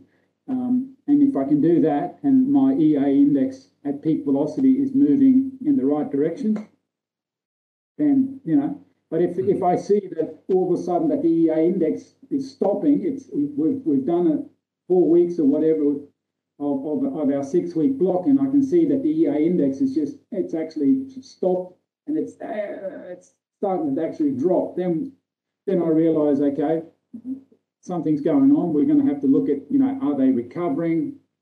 You know, what's going on? Um, how much are they? You know, most of my my athletes they're they're, they're still at university here, um, and they have exams and you know and so yeah. forth and everything. Everybody knows that you know once that comes up, then you know they're stressed out from exams and you know they're having to do this and that and so forth and and that means that if, if, if my block of, let's say, max velocity uh, phase at the moment, or it might be max uh, strength phase, coincides with that, well, then, you know, that's going to mean more neural fatigue for them. Um, and they, they most of the time, they won't sort of get through a whole block without me doing some sort of a, of a change. Mm-hmm. Um, and that, that change is always um, to make sure that they don't fall to pieces. And that that's I mean, it doesn't matter how much talent you've got. If you're injured um, and you can't train because you you know you've got you've, you've got muscle soreness, you know, delayed muscle soreness for, for three days, uh, like we used to have, um, then you know it, it, you you you're doing them a disservice, and you you're not learning anything yourself. Mm-hmm. Um, one one question I have is how do you go about selecting the loads at any given point in time? Because, you know, if I'm looking at a, a bar and I can throw on, okay, I'm on the Keiser rack, I'm going to do a mix of air and mass. How do I know that I'm not going overboard on the force side? Am I, would it simply be a cutoff of TPV? Would it be just sort of a general, you know, when you look at it on film, if you're by yourself like I am, or you're coaching someone as you are, are you simply eyeing it? Or, you know, that's one thing because a lot of people who watch my channel don't have coaches themselves, so they're kind of on their own. Same with me. So, hmm. what advice would you have for selecting loads, whether it be a max strength phase or an intensification, you know, where you're switching to the step ups, whatever it may be? What do you, what kind of process do you go through to kind of decipher okay, is you know 150 kilos enough, or does this person need 180 kilos, or are they going to be okay at 130, or that sort of thing? Well, first of all, I think um, it, it, gets a bit strange um, to say this, but I've got no idea how strong my athletes are. I don't. Mm-hmm. I don't know how, for example, I don't know what they can max out in a in a box squat. Um, yep. that's not interesting. Uh, we we never do less than two reps. For the most, for the most part, we're doing threes and 4s mm-hmm. um, why fours? Um, because if you look at at, um, at power development, um, the rate of force development, or whatever you, you, are looking at, um, and you, you, your intent is to move that whatever weight uh, as fast as possible, um, you will reach your best lift in the second sometimes the third lift, fourth, you're dropping fifth, dropping sixth, you're dropping seventh drop. So th- this thing about people doing three times eight for, for power development, for God's sake, yeah, stop doing that. Shift it, eight times three. Yeah. Eight times three is 24, three times eight is 24. You're lifting just as much weight, but you watch the numbers that you're going to produce by doing eight sets of three rather than three sets of eight. It, it is, it's night and day. Yeah, it's astronomically different uh, huge. Um, so um, to answer your question, um, most of the time I'll go by TPV. So I, I know with my long jumpers, I've got long jumpers and high jumpers here. So I've got a young kid now who's he just missed two, what is it, seven foot three in, in practice the other day. Oh, wow. Um, yeah, he's been wandering around inside the institute here for like a year, didn't have a coach. Uh, they didn't think he was very, very talented. Um, the kid's got elasticity just running out of his feet. He's only five foot, what is he, five foot 11? So wow. by high jump standards, he's a, he's a short guy. But get this, Sweden has produced two guys who are under six feet. One's jumped 240, one Olympic Games. The other one jumped 238. Unfortunately, his career was cut short by um, an overzealous coach who just absolutely ground him to, to nothing. But he jumped 238. So why did they jump 238 and 240? Because they they were very very explosive. Um, they could harness what they had, um, and um, so you don't need to be six foot six to jump. You know, big heights and high jump. Yeah, definitely not. Um, but um, like, say you're in a max strength phase, what would be a TPV that would be too long for you? That you would say, eh, this is starting to get a little, little questionable as far as the real. Yeah. Exactly. Well, if, if, if, you look at my two, so I've got high jumpers and um, and long jumpers. Now, my long jumpers, I've got I've got um, a girl who's jumping six and a half meters um, she's ready to, to go another 20, 30 centimetres this year, I think. So she she's going to, you know, be um, sort of world class. Um, so she's on the board probably about 150, 160 milliseconds. The young chap that I've got who who's ready to go eight meters plus um, again, um, he's probably look, well, anybody who's jumping those distances, you're, you're down about 120, 130 milliseconds. Um, high jumper, the young chap that I've got, uh, who's now up at 220 plus level, Um, when he's jumping that, he's probably in the ground 180, 225, 230 maybe, somewhere around there, maybe 240. I've got a female jumping six foot three, six foot four, is it? 188, 190. Um, so she'll be a little bit longer. She's probably in the 250 range. So looking at that, then I know what their events, and then of course you've got the long jumpers said, you've got a, a, a horizontal component there as well. So we need to build their capacity there because they, they need to be get faster and faster. There's no doubt about that. But he, this is where also it becomes tricky in the long jump, for example, because here you've got horizontal velocity, you've got to transfer that to about 26, 28 degrees um, of lift from the board.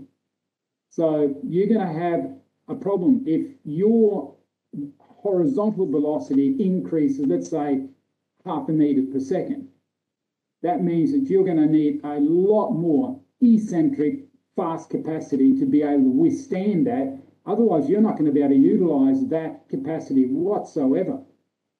So if your if your eccentric capacity has gone nowhere, but your horizontal capacity has, has it's going to be difficult to get anything done with this because you simply won't be able to do anything on the board. So therefore, then we, we're always looking at going a little bit faster. So that, for example, if we look at the the um, the max strength phase, um, we, if we take my my male long jumper, for example, we know that sort of anything that's above 180 milliseconds is, is just a waste of time. Um, yes, he's going to get real strong. And for, for us, like anything over 200 milliseconds, that's grinding because it's so far away from what we're actually doing horizontal velocity or what we're actually doing on the board. Um, so most of the time with him, if we're doing a max, max strength phase, if we are getting close to 180 milliseconds for 018 and the TPV, then that's it. We, we won't load any more. Um, and if we do load more, we'll shorten the range of motion. That is, that's always the takeaway. So we'll, we'll select a, a height on the box that, that transfers to around about the sort of 160, 170 milliseconds when we start that phase.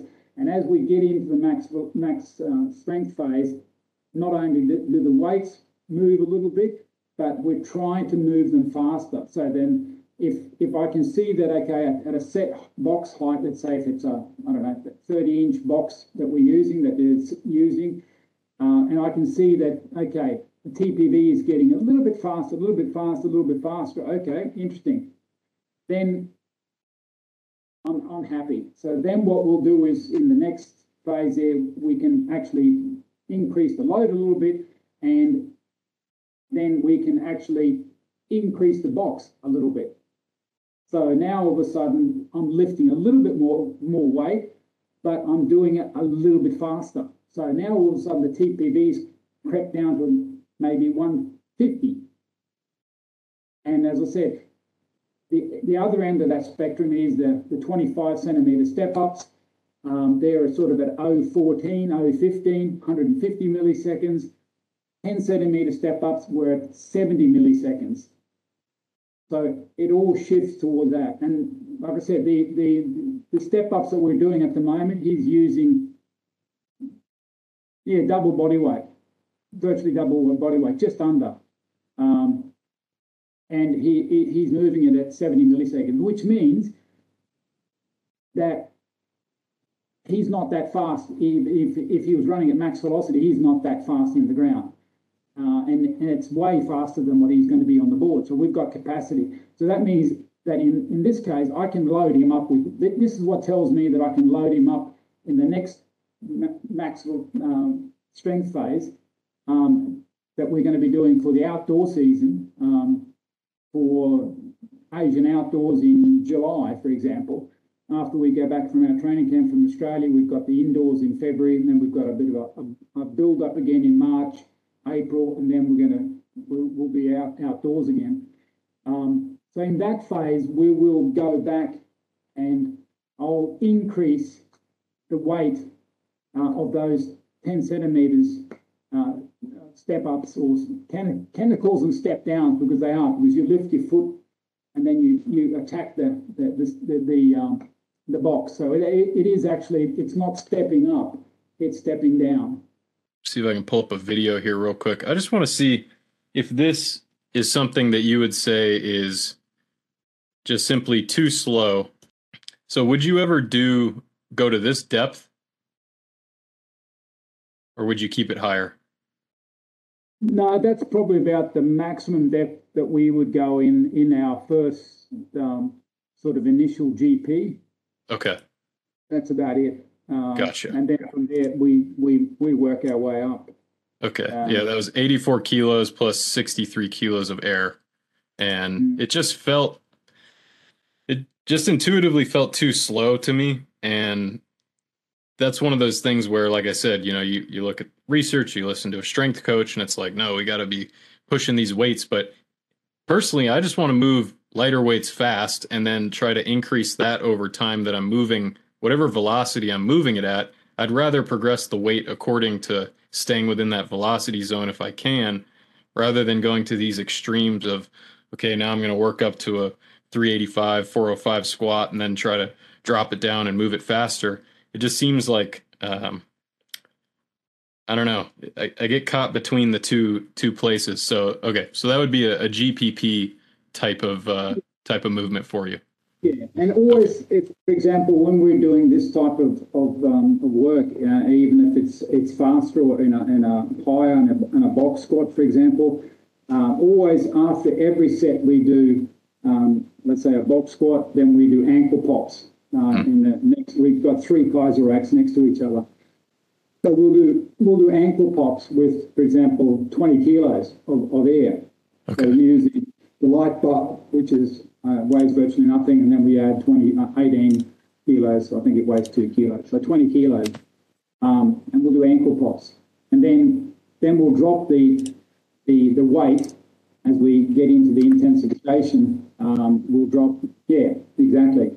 Um, exactly. So all, they, they are always in, in every time we do squats, we're always doing ankle pops, either with own body weight or with, with the Keiser rack where we're using different amounts of air. Um, that is so that you, because when you're accumulating or even if you're intensifying, um, we're using big weights. And we mm-hmm. always, so we always have this thing um, with contrast training that we, we've, yeah. we, we've recruited as many motor units as possible because we're moving such big weights and then we want to realize that with this and, and keep this elasticity going and never never venture too too far away from the elasticity. So the elasticity part is always in there uh, mm-hmm. in some way or another. Okay. So ankle pops is is is, is a sort of a a, a staple. Is, is a staple of, of, of what what we do. And anytime we do any leg work, if it's step ups, box squats, um, or whatever, um, there is always a, a, a moment of of um, uh, ankle pops. And for example, now because they're going to compete next week, the ankle pops um, uh, that I'm doing now with them, for example, that they've, they've done their step ups now, the 10 centimeters ones, which are super explosive. Mm-hmm. Just, you know, things are moving very fast. But then we've also moved with the the ankle pops. So now we're using banded ankle pops. Mm-hmm. So we're getting off the ground. Um, I'm, I'm, in other words, I'm, I'm deloading myself. So now right. I don't weigh 70 kilos, I weigh 60 or 55 kilos. So to be able to get off the ground, I've got to get, I've got to respond quicker. So now yeah. I'm asking more again of the neural system. So everything, everything always progresses to doing things faster, faster, faster, faster. Mm.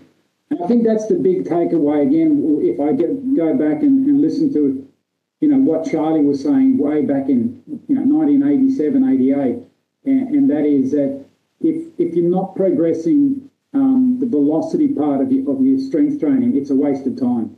Yeah. Um, it, it's all about that. So we're always trying to figure out how to sort of load and unload and, and sort of look at different exercises and um, somebody that you, if you want to follow somebody that that uh, that's doing a lot of research in this, and he's he's got um, the EA index is, is now under review by a bunch of researchers, um, uh, and that's uh, Professor John Cronin from New Zealand. Mm-hmm. He's a really smart guy, um, and he he does he publishes a lot of things, and um, he was he was about to publish something on on why the importance of partials, and then I did a podcast with I can't remember who it was and I, sort of spilt the beans about partials. That you know, Randy and I do partials, and we, you know, yeah. Randy, and, you know, and and John quickly messaged me and he said, "Right, well, thanks for ruining my my education series." well, it, it the, you know, the, it was supposed to be something new, and you guys get out there and yeah. tell everybody that you've been doing this for ten years. Thanks. Yeah.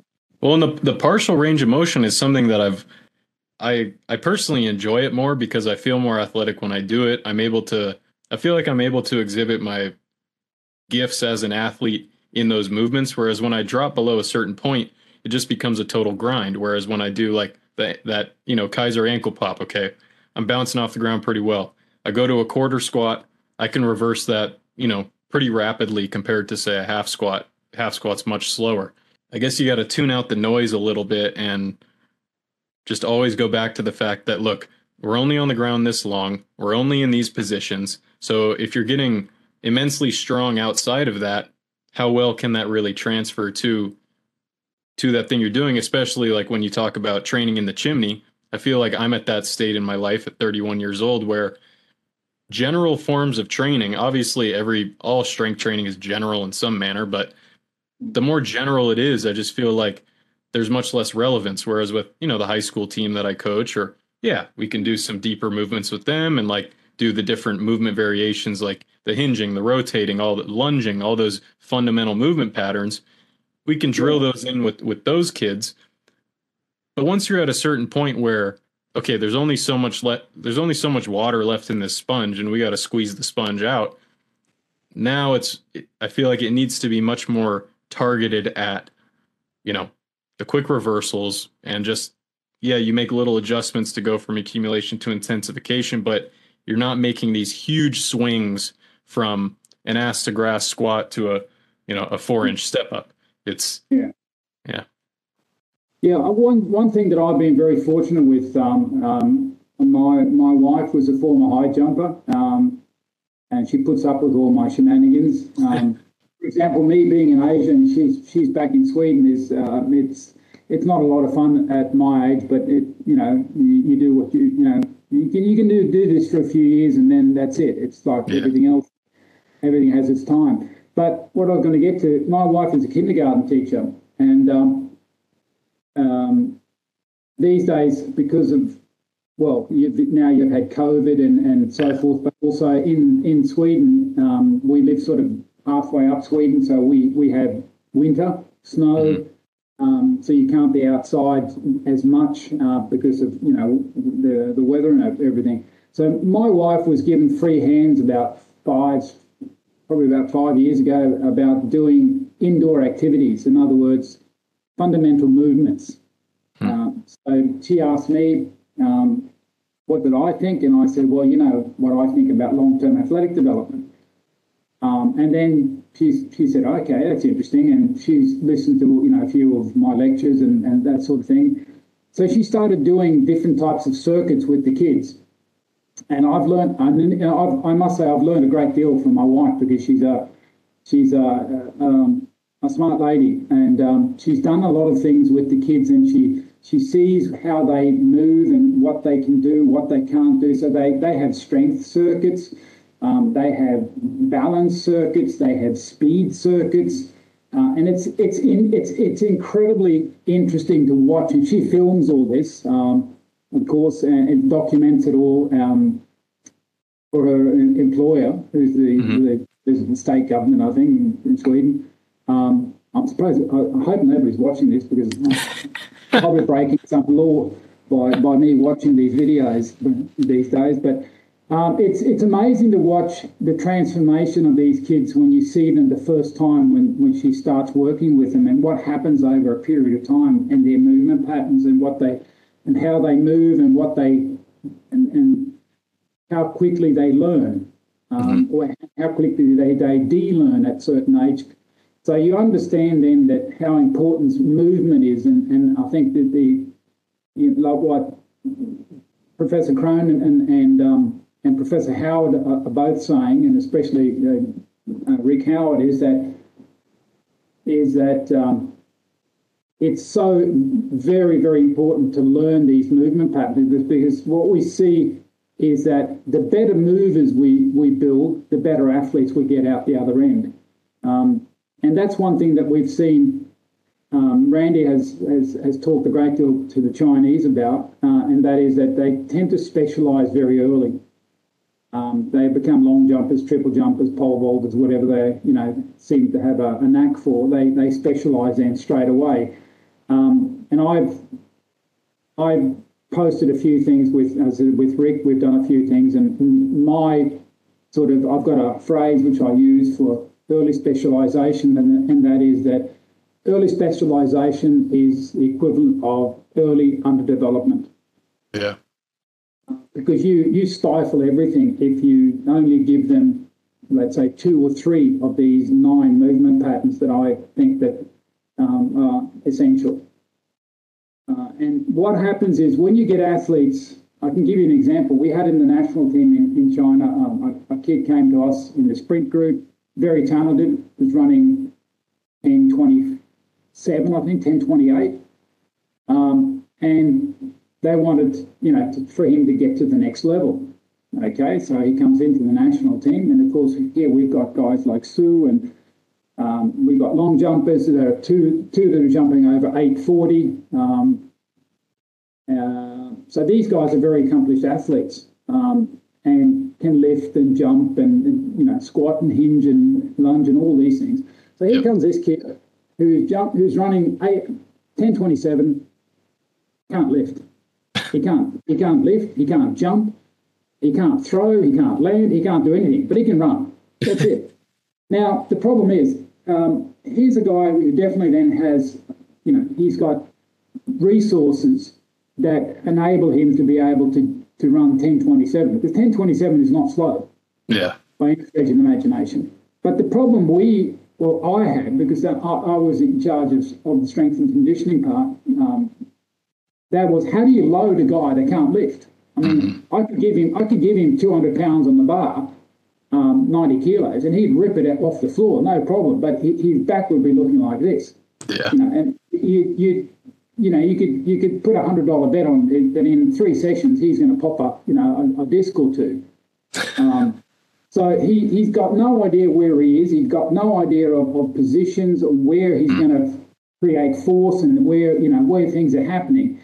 Um, so you've got to then restart the, the process and get him to learn how to do a, a clean, how to do a, a hand clean. And clean from the floor is, was difficult enough. And then all of a sudden he's got to do a, a hand clean and then he's got to do a drop clean because that's the next progression. Right. And what what sort of load can you use for this guy? We're, we're using 40 kilos. Mm-hmm. Now, is he getting any ad- adaptation from 40 kilos? No, none whatsoever. None, because he's got a, his physiology is, is so good that, that these these weights are not doing anything for him. Um, so the problem then is you, you've got people upstairs who are saying, oh, we want results. Yeah, but this is going to take time. We need to learn him some movement patterns and then we can load him. Oh, no, no, no, no. We have to get results. Um, so, long story short, he was with us for a, a what, a year? They sent him back, sent him back to his province. That's it. And then after that, they, they started grinding away again. And I think three months after that, he was totally gone and he, and he quit. It's terrible. Yeah. Um, so, and I, sort of the, the, the problem with a lot of um, it sounds like I'm having a go at strength and conditioning coaches, but the, the thing is, to be to be quite honest, there is no course in the world anywhere that teaches what Randy and I are doing. For example, there is no, no. course. Uh, Yet it makes so much sense. Yeah, well, it does. Um, and I mean, you've only got to look at sort of the results. If you look at Randy, Rayner, uh, and the group that, that I'm working with and the athletes we're working with, I mean, we've got people here like Randy's still got the world record in the long jump. Um, Rayner's got multiple Olympic gold medalists. Um, I've set national records in several different events, um, in both in Australia and Sweden with my athletes. Um, 10th place at the Olympics two times uh, in, in, the HEP and the decathlon with athletes. Um, but the guys that are coming out of the, the universities today, they're actually learning things that are 15, 20, 15, 20 years behind what we're doing. That that is what that, that is, that is what annoys me. Not everybody, because there are people like you know, Professor Cronin, for example, who is you know really pushing the envelope. But unfortunately, there's there's just too much grinding going on with with you know this velocity based training, and people are, are sort of not getting they can't get their head out of that. I'll, I'll give you an example. Um, Jacob trains at a gym in in Australia and the guy who was the strength and conditioning coach there walked up to him and said, you know, what are you, he didn't know who he was, walked up and said, what, what are you doing, mate? This is all wrong. And, and Jacob asked him, why, why, what's wrong? Oh, you're doing box squats at 250 like a quarter squat. That's that you can't. You've got to do full range of motion. No, see, I'm a sprinter. Oh, though any, you know, oh, yeah, oh, yeah. Well, he didn't quite understand that, and, and they had a discussion back and forth. And then a few days later, or whatever it was, he comes back to him and he says, you know, I've been looking at your training and really you've got to start doing some, you know, some some um, secondary um, complementary uh, exercise. Like accessories and stuff. Yeah. Uh, how do you mean? Well, for example, I've seen you do your squats over there, and you've got lot, heaps of recovery, and then you're doing some cleans over there. Oh. You should be doing a few of these exercises. In oh, come on you know, and, and Jacob said, but look, mate, I'm a sprinter. Yeah. Uh, I've, got to, I've got to exert enormous amounts of power and, and velocity over 10 seconds. Yeah. That's it. You know, I've got no, I've got, it's just not going to help me a damn bit to do five auxiliary exercises in between or three between my, my, my box squats and my cleans over here. I need to fully recover because my, my, um, the system I'm working with is phosphates and mm-hmm. it needs to be replenished because I'm going to go at it again because that's what my event. Yeah, that's what you need. You're training for the demands of your sport. Yeah, and this guy, he just no, this no, no, and he, oh, you've got to lift it, you know, 0.7 meters per second, like 0.7 meters per second. I mean, you know, Jacob said to him, look, that's not even a diesel truck. That's like that's yeah. a, that, like that's a diesel truck broken down. It's mm-hmm. so slow, it's ridiculous. Yeah. You know, and he said, "Well, you know, you're moving things too fast," uh, and that was quite funny because one of the things I I usually start my lectures or my presentation with a film of, bleeps and bloopers to get everybody in a, in a good mood uh, because you know some people have been traveling and some people yeah. had a you know felt fight with the spouse and somebody got stuck in the elevator and you know everybody's in different moods so you've got to lighten the mood so i usually start with a, a five minute section of I've got this little film of people just doing goofy things and you know all sorts of mishaps happening. And then I asked the, the following question. Okay, show of hands. Who has got the, the following problems? My athletes are too powerful and too fast. Believe it or not, there's always a couple of people who put their hands up. my, my, my response then is great. Then I'm going to come and sit where you are. You're going to come up here and tell me how this how this works because I yeah. want to learn and they very quickly sit down. That's funny. Uh, but you know, I don't in any sort of. I, I usually say I'm not a researcher. Yeah. Uh, I have a degree, um, but I have a degree in behavioural science. I did all the IAAF courses. I did courses in Hungary, in Germany, in France. Um, for track and field and, and strength and conditioning, uh, and then I realised that I, I think I had this strength and conditioning thing worked out by myself and by what I, the influences I'd gotten all over Europe, um, and with people like Charlie Francis and so forth. but then I realised that what goes on up here uh, is so important. So I did I did a degree in behavioural science, um, which I, I, think was time well spent. Um, for you know a, whole load of different reasons, but mm-hmm. uh, the thing the thing that I think that that a lot of people don't realise is that there is there, there, are so many facets to, to, to high performance. Um, there are so many things that, that need, you know, like there is. It's it's so easy today, for example, to, to open up a, a gym, and throw up a sign in Ohio or Sydney High Performance Gym. Right. Uh, yeah, great.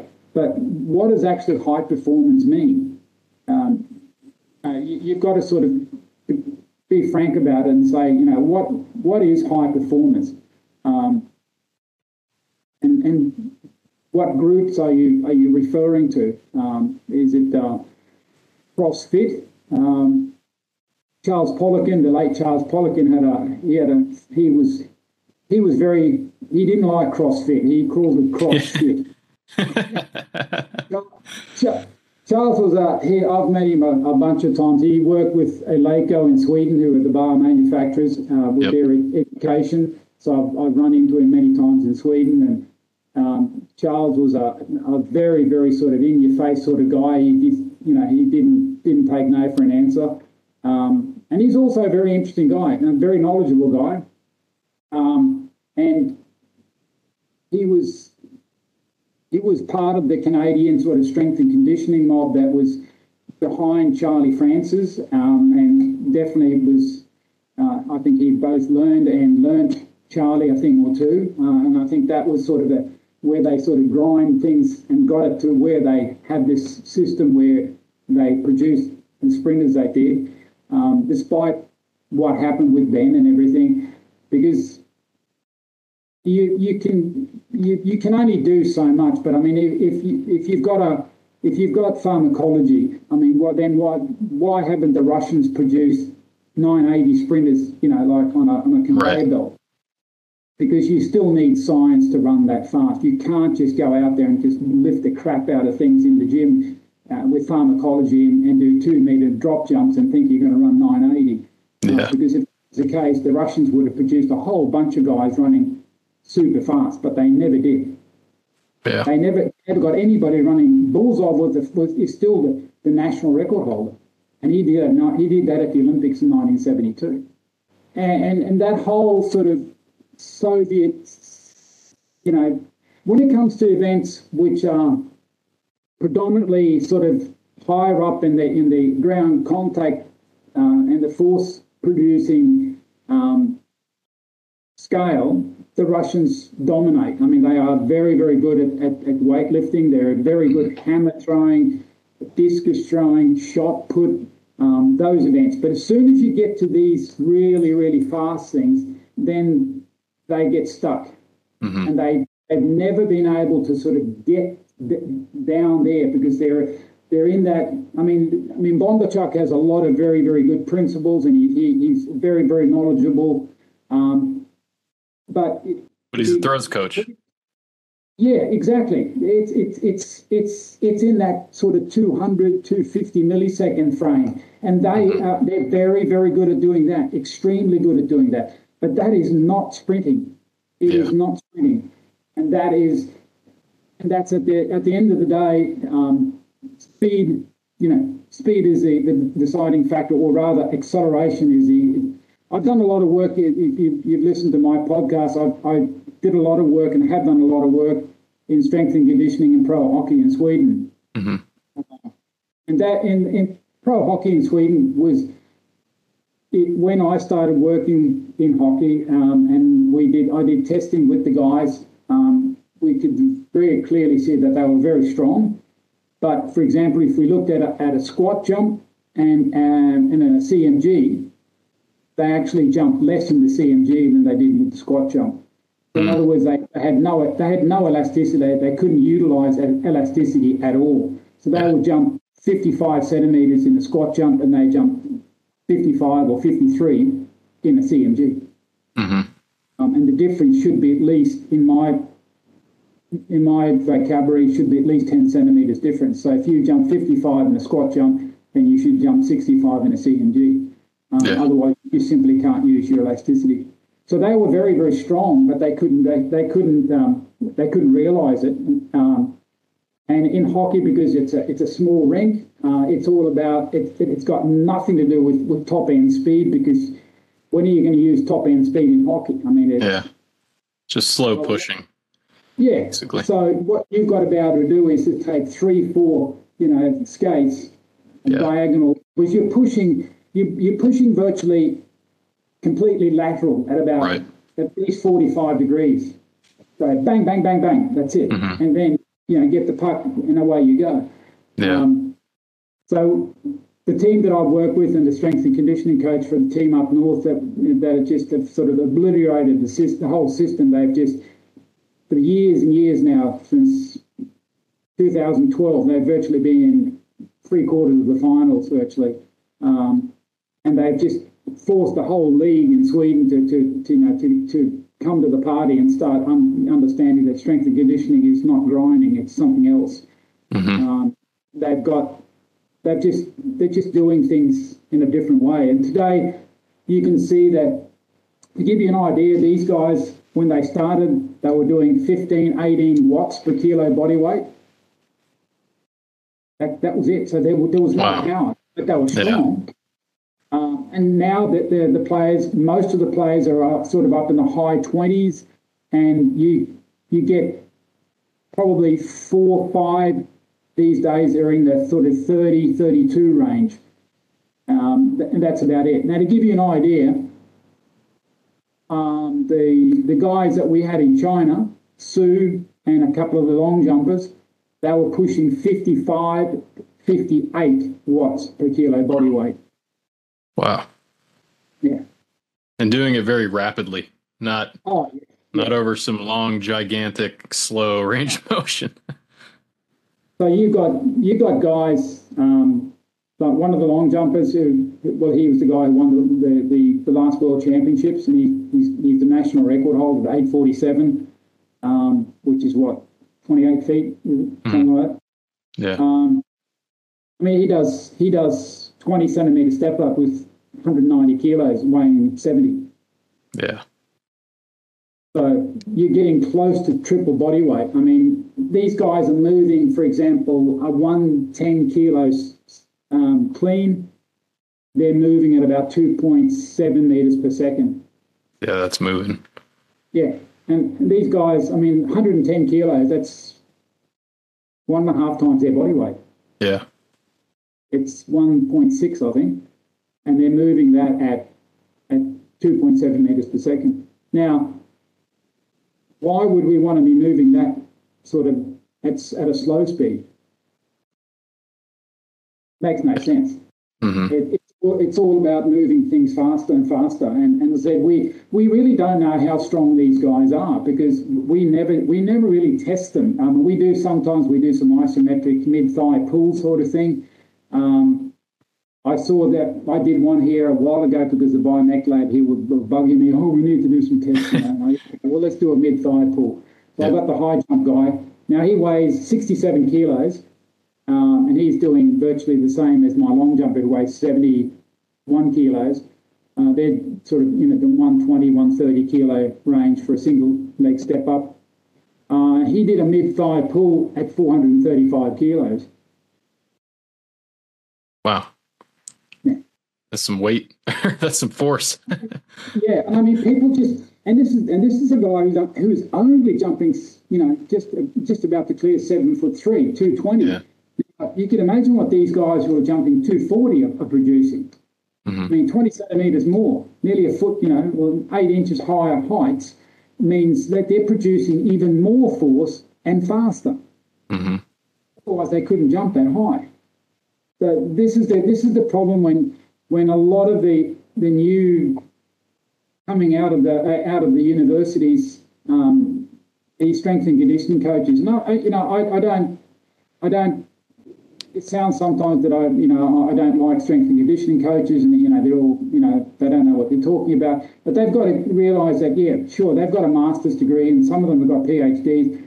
But unless until you've been in the trenches for a bunch of years and you've produced athletes that are producing big results, you've only got a PhD on paper because you do not have a PhD in the real world because you've yet to prove that your theories, because you've got to put together a, a whole program. You're not just doing something isolated inside a lab yeah. doing your PhD. Now you've got to do a whole year program over maybe two or three or an Olympic cycle, and these athletes have got to get better and better and better and better and better.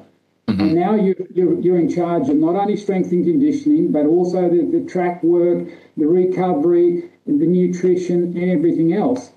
Good luck with that. Yeah. You only learn that by being in the trenches, and, and that's that's the bottom line. Um, so when these guys come out and you know and they say, "Oh, you've got to do this, you've got to do that," and I, no, sorry, you're wrong. Well, well and all the research lags behind the practical application. So what you guys are doing now, you know, yeah, maybe 20 years from now that can be something that people are learning in their courses or whatever, but what they're being taught is from back here and then that puts them in a box to where like you said about the engineers earlier, you know, then their their perspective is is limited by what they've been taught or what they had access to and you know, it's not their fault, but no. If if you treat that as dogma, then that's going to be very limiting because then you're going to be doing your ass to grass squats and you're going to be going out and you're not going to be able to run very fast because it's simply you're not preparing the athlete for the demands of their event. Yes, if someone's developmental, it's very easy to take someone from a 14 second 100 to a 13. You know, great, good job. But how do you go from 10 5 to 10 0? How do you go from 10 2 to 9 8 you know? Yeah. That's where the the the rubber hits the road and the real kind of cutting edge stuff gets gets developed uh, yeah. which is what you guys have been putting out. Yeah.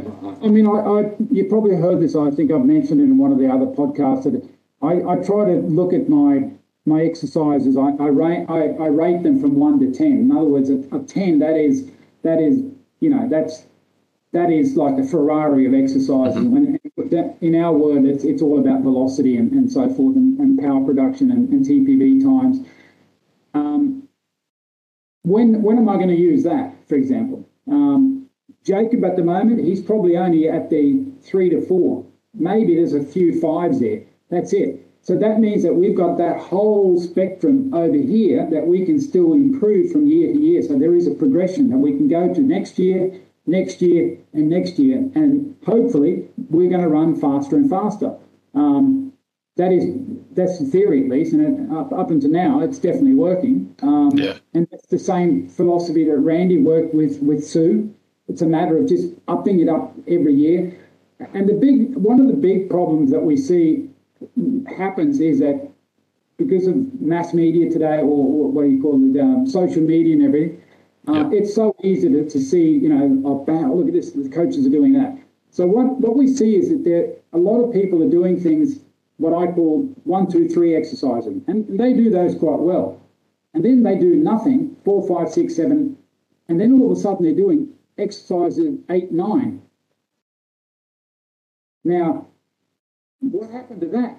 I mean, mm-hmm. you, have just cut out the whole sort of virtually the meat on the bone. You've, you've just thrown that out and you've gone straight at that at the sort of like the Formula One, mm-hmm.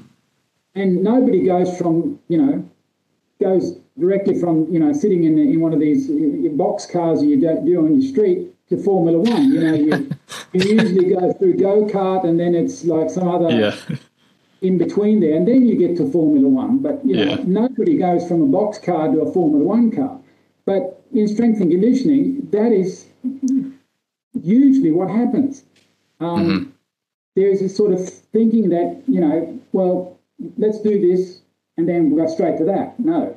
Um, stay as long as you stay, and if, if the athletes are, are improving at, at that range, like let's say the four, five, six range of exercises in the progression table, and if they if they're still making increases in in results, yeah, why would you want to move out of that zone? Leave that yeah. zone alone. Stay there. But when that starts to slow down, um, then then you can sort of move the. Uh, but then at, at, the same time, even within this space, there's so much you can do as far as moving things around. For example, density of training. You can you can shock the system by all of a sudden what, for example, Jacob was lifting in 40 minutes. He's going to lift in 25 minutes.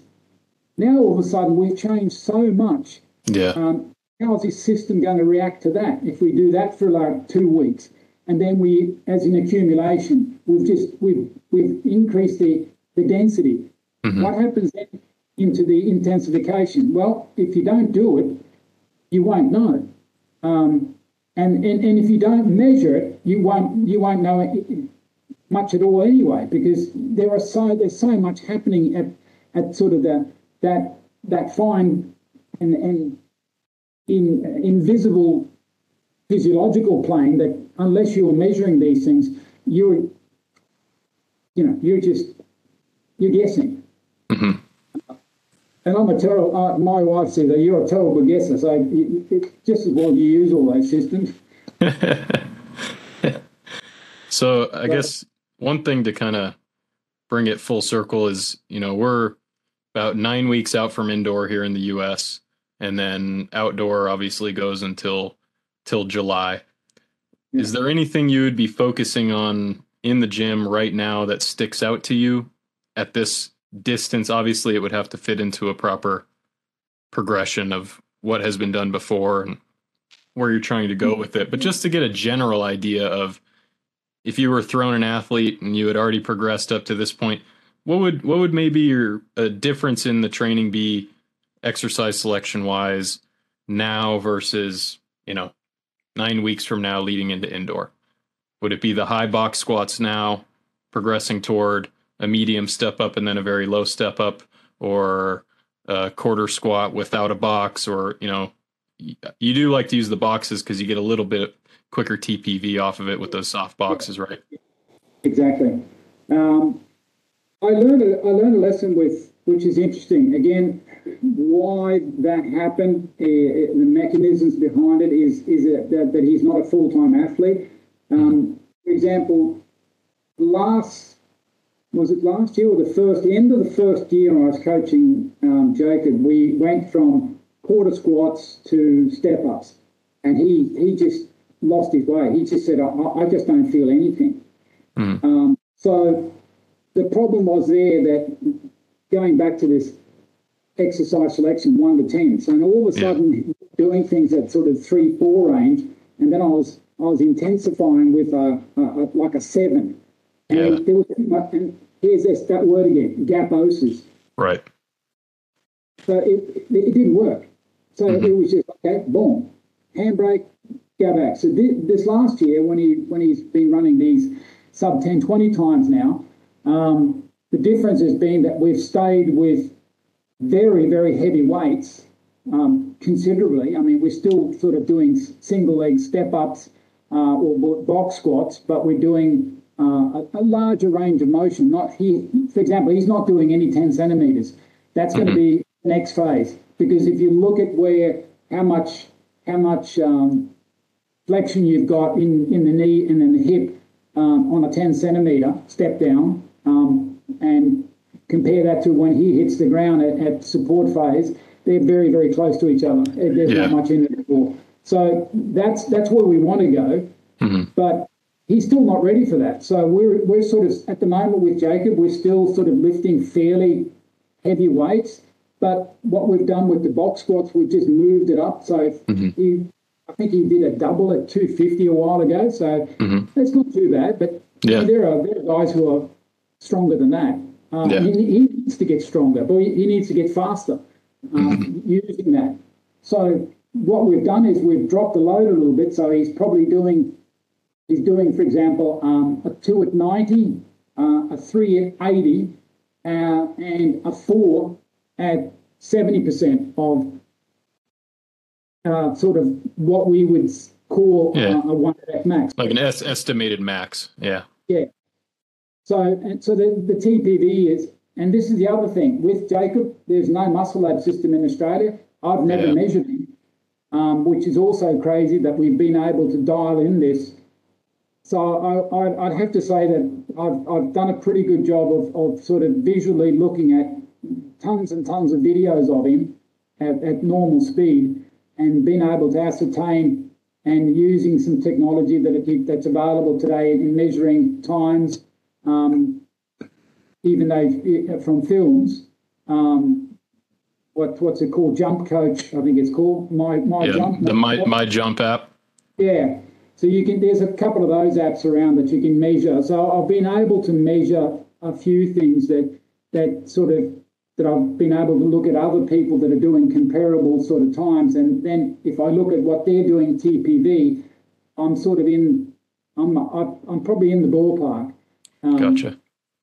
So I, I I think I've got it pretty well right, but but again, until I get to Australia now um, and actually meet Jacob for the first time face to face, my son lives in, in London, and he was in London for the Commonwealth Games, and he lived with my son because he was over there competing before. So my son's uh, has met him and, and lived with him for three weeks.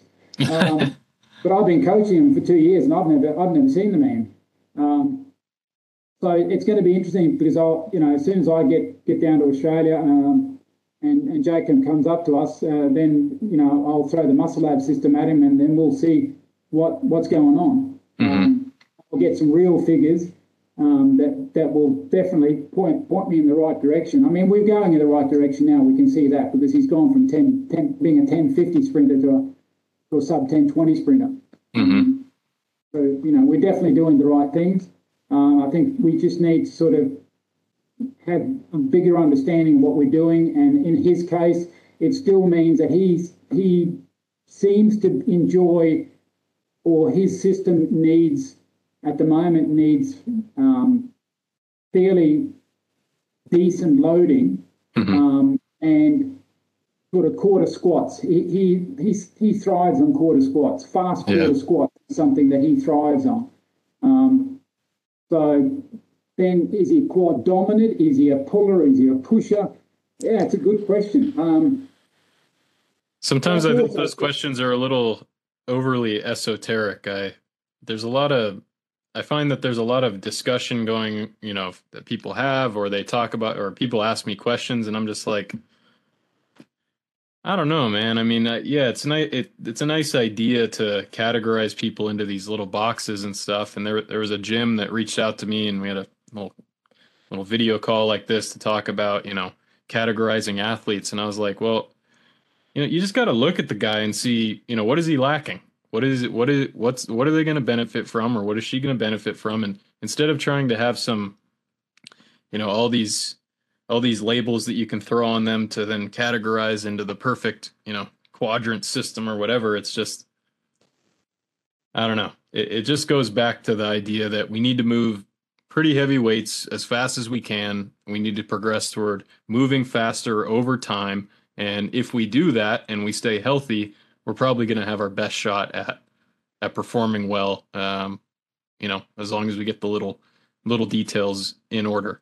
Um, Yeah, the no, I. I, yeah, I fully agree. Um, this, as you say, the, the, the whole notion of being, you know, quad dominant, hamstring dominant, um, you definitely can see some guys, for example, one of the long jumpers that we had in China, I mean, there's no doubt he's so hamstring dominant. mhm. Um, it's crazy. Um, and so he, he virtually looks like he's sitting when he's running, but he, he can run 277 for a flying 30, which is, that's moving. And he's longer. Yeah. Wow. Um, you know, he can't run 10 10 for 100. No. You could probably run a, a 10 40, Yeah. maybe, somewhere around there, but he but he's over 30 meters. That's that's his run up. Um, Yeah. And he pulls. There's no doubt that he pulls. Now, is is that conducive to what you're doing in 100? Can you pull for a complete 100? I'd say no, you can't. Mhm. Because once you're up at max velocity, you are push. You are push. It's all vertical. Yeah. Completely. So, yeah, I, I you know, I, I'm not going to say that I'm any biomechanic expert uh, by any stretch of the imagination. I'm, I'm, I'm a very practical person, um, and you know, that whole debate, I just, I really can't get my head around it. Um, yeah. Because you're pushing at the start, you're pushing out to about 25, 30 meters, and then you, you gradually get up and then it's all vertical. Mm-hmm. Now, it, it, and the way you, you swing your leg through um, and it, the way it strikes the ground, the, the whole idea of, of that swing, what it does is, and, and this is the secret of, for example, a lot of people think that uh, Usain Bolt is, is the ultimate technician. He's not. Mm-hmm. He's actually he's pretty ordinary if you think. Yeah. What Bolt lives on is he's got great elasticity, um, but because he's so tall, he's able to his his swing and the, the, the length of the movement of his foot is longer. Like it's going back to the squat. Full squat, you can reach higher velocity because you've got right. a longer range of motion.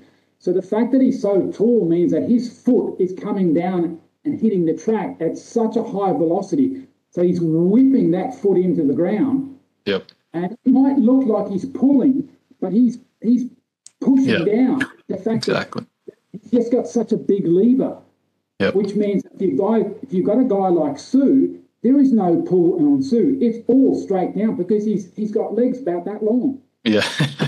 Know, and that's why he's able to generate such enormous uh, cadence and, and power over the 60 meters that he does. Um, and and that is, you know, one of the things that Randy's worked so hard with him, and that was his his weakness was to open up his stride the last 30 meters. Because you can even see in Tokyo, he is he is struggling that, that last Yeah. 20, 30 minutes. He is busting his balls trying to just get keep that stride open, you know um, because that's his weakness. But that's because of the he's only 172 tall. Right. You know, you can't do too much with your you know with your stride if you're 172. Mm-hmm. You know, but if you're 196, oh, you know. Yeah. But if you want to look at a, a technician, then look at it. Uh, look at Asafa Powell when he was at running at his peak. Yeah. Now you're talking.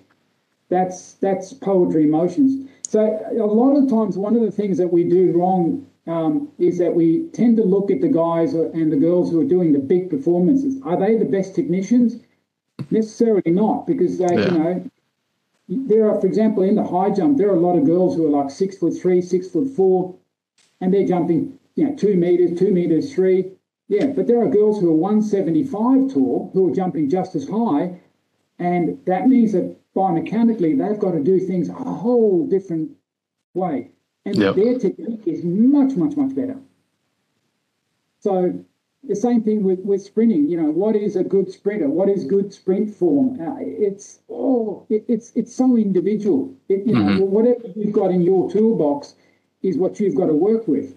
Um, so yeah, um, and I think also sprinters and and all athletes they they evolve. Of course you do, um, and that's one Yeah. of the things that you, you learn that whatever worked like three years ago It doesn't work now. doesn't work the same way now because they- they've got all that density of training, all that you know that backlog of work. It, It's moved them way way forward. So you've got to you've got to change your approach, and if you don't, you're not going to you're not going to peak them. That's that's Yeah. the um, and I think that was also one of the things that Charlie learned me because we were sort of very very sort of in the box when it came to our GP periods. It was like we've got four or six weeks of GP. End of story. And then we'd do another one after the indoor season. So we'd had two GP periods a year. So we'd be spending about 12 weeks a year doing GP. And I asked Charlie, like, you know, how does what does Ben's GP look like, or, or the other Angella, um, the, the the women's sprinters that he had? Yeah. And he said two weeks. what? Two weeks? What do you mean? Well, I mean, hell, you know, we use GP when they when they've had their break at the end of the year. They come back and then they do two weeks of, of, of circuit work and to get Yeah. things you know, fluid moving. Yeah. around. Grease the joints and everything. Finish the joint, and then then we hit it. Then we go straight into a max max strength phase. And I said, what? what but, but what? And he said, well, we do that the GP four six weeks when they're 16, 17, 18, 19. By the time they get to 20, that's shrunk down to about three weeks. And when they're in the elite trainings, that's two weeks. That's it. Yeah. So again, this whole notion that you you know you've got to grind away and you've got to do this, you've got to do that, and um, you know, I mean, some people ask me, but you don't use very many exercises. Nope. Uh, we we do a bunch of stuff in the GP. We in the GP we do a whole bunch of stuff. Mm-hmm. I mean, a lot of crazy stuff. Um, but it's just like I say, we grease the joints, we we balance out things. If we see that the adductors are have been maybe a bit of a issue throughout the season, we'll mm-hmm. do more Copenhagen's, bent leg, straight leg Copenhagen's, eccentric Copenhagen's. We might do more Soleus work. We'll do push pull circuits in the Keiser equipment just to balance things out. And then, bang, we hit it. Mm-hmm. Uh, and at the end of the season, well, throughout the season, we'll see where things were yes, no, yes, and then, okay, then we've got to look at those things next season. But this this notion that you know you sort of fix things the whole season and you go back and you do you, you GP your way out of out of you know whatever. No, I don't do that. I mean, we do our GP and then it's exam time for me and for my athletes, and then we we run with what we've got. And then we learn from this season and we go back and then we'll fix things in the GP and then we'll attack it next season. Um, that's the approach that I've got. Instead of sort of trying to have this notion that you fix everything the whole the whole way. You, you make changes, of course you do. But you, you can't sort of think that you all of a sudden, if you see halfway through the season that your athlete is is lacking max strength. Well, mm-hmm. I don't think in mid comp season is a good time to yeah. a, a, six week block of max strength training if you're gonna, if you're on the circuit. You're yeah. Whatever you've got, you're going to have to sort of try to you know bring to bring to the top, and and that's it. Yep. You can you can detrain somebody by doing a very sort of quick seven ten day sort of accumulation block that will sort of just take the top out of it a little bit, and then do and then bring it back again to mm-hmm. peak and to keep a long peak. That that we do throughout the season. We do that the whole the whole way through to keep. Yeah, just little little cha- little changes. Yeah. But Pull back a little, but that's it. Yeah. But here in Asia, for example, it's very common that at the middle of the season they'll just jump in um, head first into the pool with with a, with a hundred kilo weight jacket on and just do a bunch of training. And, and you and they just totally destroy everything that where they were, and they just go down here. And then it takes them the whole rest of the season to get back where they were. Yeah. And, and you stand there and you ask yourself, why did you do this? And and they don't have a they don't have a they don't have an answer. Mm-hmm. Well, one of the be- one of the better better answers here, which usually, well, I don't run out of the room screaming anymore because I've heard it so many times. That it's it's it's, it's our tradition. Ah, uh, yes. Great. Yeah, what does that mean? yeah, exactly. I'm still trying to. I think if you ask Randy after nine years in Asia, um, I think you know he he usually, I think he posted something on, I don't know, was it LinkedIn? I think he posted something that he he was saying that you know he's met a lot of coaches and he hopes he's made a difference. And sometimes I know I have, and sometimes I know I haven't. so I, think that's being very philosophical about the whole thing. That you know some people just simply won't listen. They they they sort of they they they they quite enjoy their box. Uh, they're quite and and that is again that's one thing you learn when you do you do behavioural science is that the, the the biggest fear most people have is is change. Yeah. You know, we, we want to, everybody wants to feel secure. So, you know, I think that people like myself and Randy and, and you know, you as well, you know, the, we we the ones that sort of get out of the box. We we are, I think we're sort of what would nearly be called certifiable because yeah. we we take risks. We we're not sort of happy about being in the box. We we want to see what's outside the box. Yep. Where there is sort of um, I've got a very famous quote um, that I, I posted to. I, I, help a couple of guys in Slovenia who are they, they work only with alpine skiing and, and mm-hmm. they they've listened to my podcast and, and figured that this is what the alpine skiers need because I mean they're roaring down a mountain at 150 kilometers an hour. That's crazy. grinding is not going to solve the problem No. That they face. And they've realised that. And so it's, we're, I'm having a great time and I'm learning lots of things from them as well, what they're doing. But there's, I, I posted a quote to them that um, when you follow the masses, you've got to be careful for sometimes the, the, the M is silent. Yeah, exactly. You're following the asses. Yeah, Uh, right off a cliff. yeah, exactly. Uh, and, and I think that's sort of one of those things that I've sort of tried to. Um, I've always sort of gone and listened to people, and, and it was very difficult for a while because when when Charlie and, and the boys got busted, um, that all of a sudden he was sort of like persona non grata. I mean, he Yeah. was a shit, uh, and you know he was the, the most biggest piece of shit on the on the planet, Right. which was All the all the judgment came out against him. Yeah, exactly. It was so. I mean, it, if you look at what what Charlie did and, and what he stood for and his training philosophy, I mean, it, it is. He was so far ahead of everybody else. It's ridiculous in his thinking. And and to just to say, okay, it was all drugs. Throw it all away. You can't use it. Uh, it's just crazy. And the problem was that where I was or still live, um, if you mentioned um, the name Charlie Francis in, in any of your presentation, virtually the, the, the National Federation would, would issue with a warning. Yeah, It's It crazy.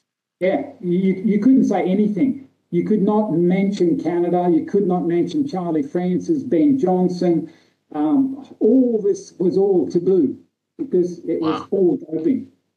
Uh, and it's the same with you know there's a there's a few of us in, in, in Sweden and in Europe that we've been trying to unearth what the East Germans were doing. I mean, there's no denying that the East Germans were doing a lot of things that you know are very questionable. But you've got to also realise they poured in an, an immense amount of money into sports research, and they were so far ahead of everybody else uh, in a lot of areas. It's it's crazy, and all of that knowledge was was destroyed.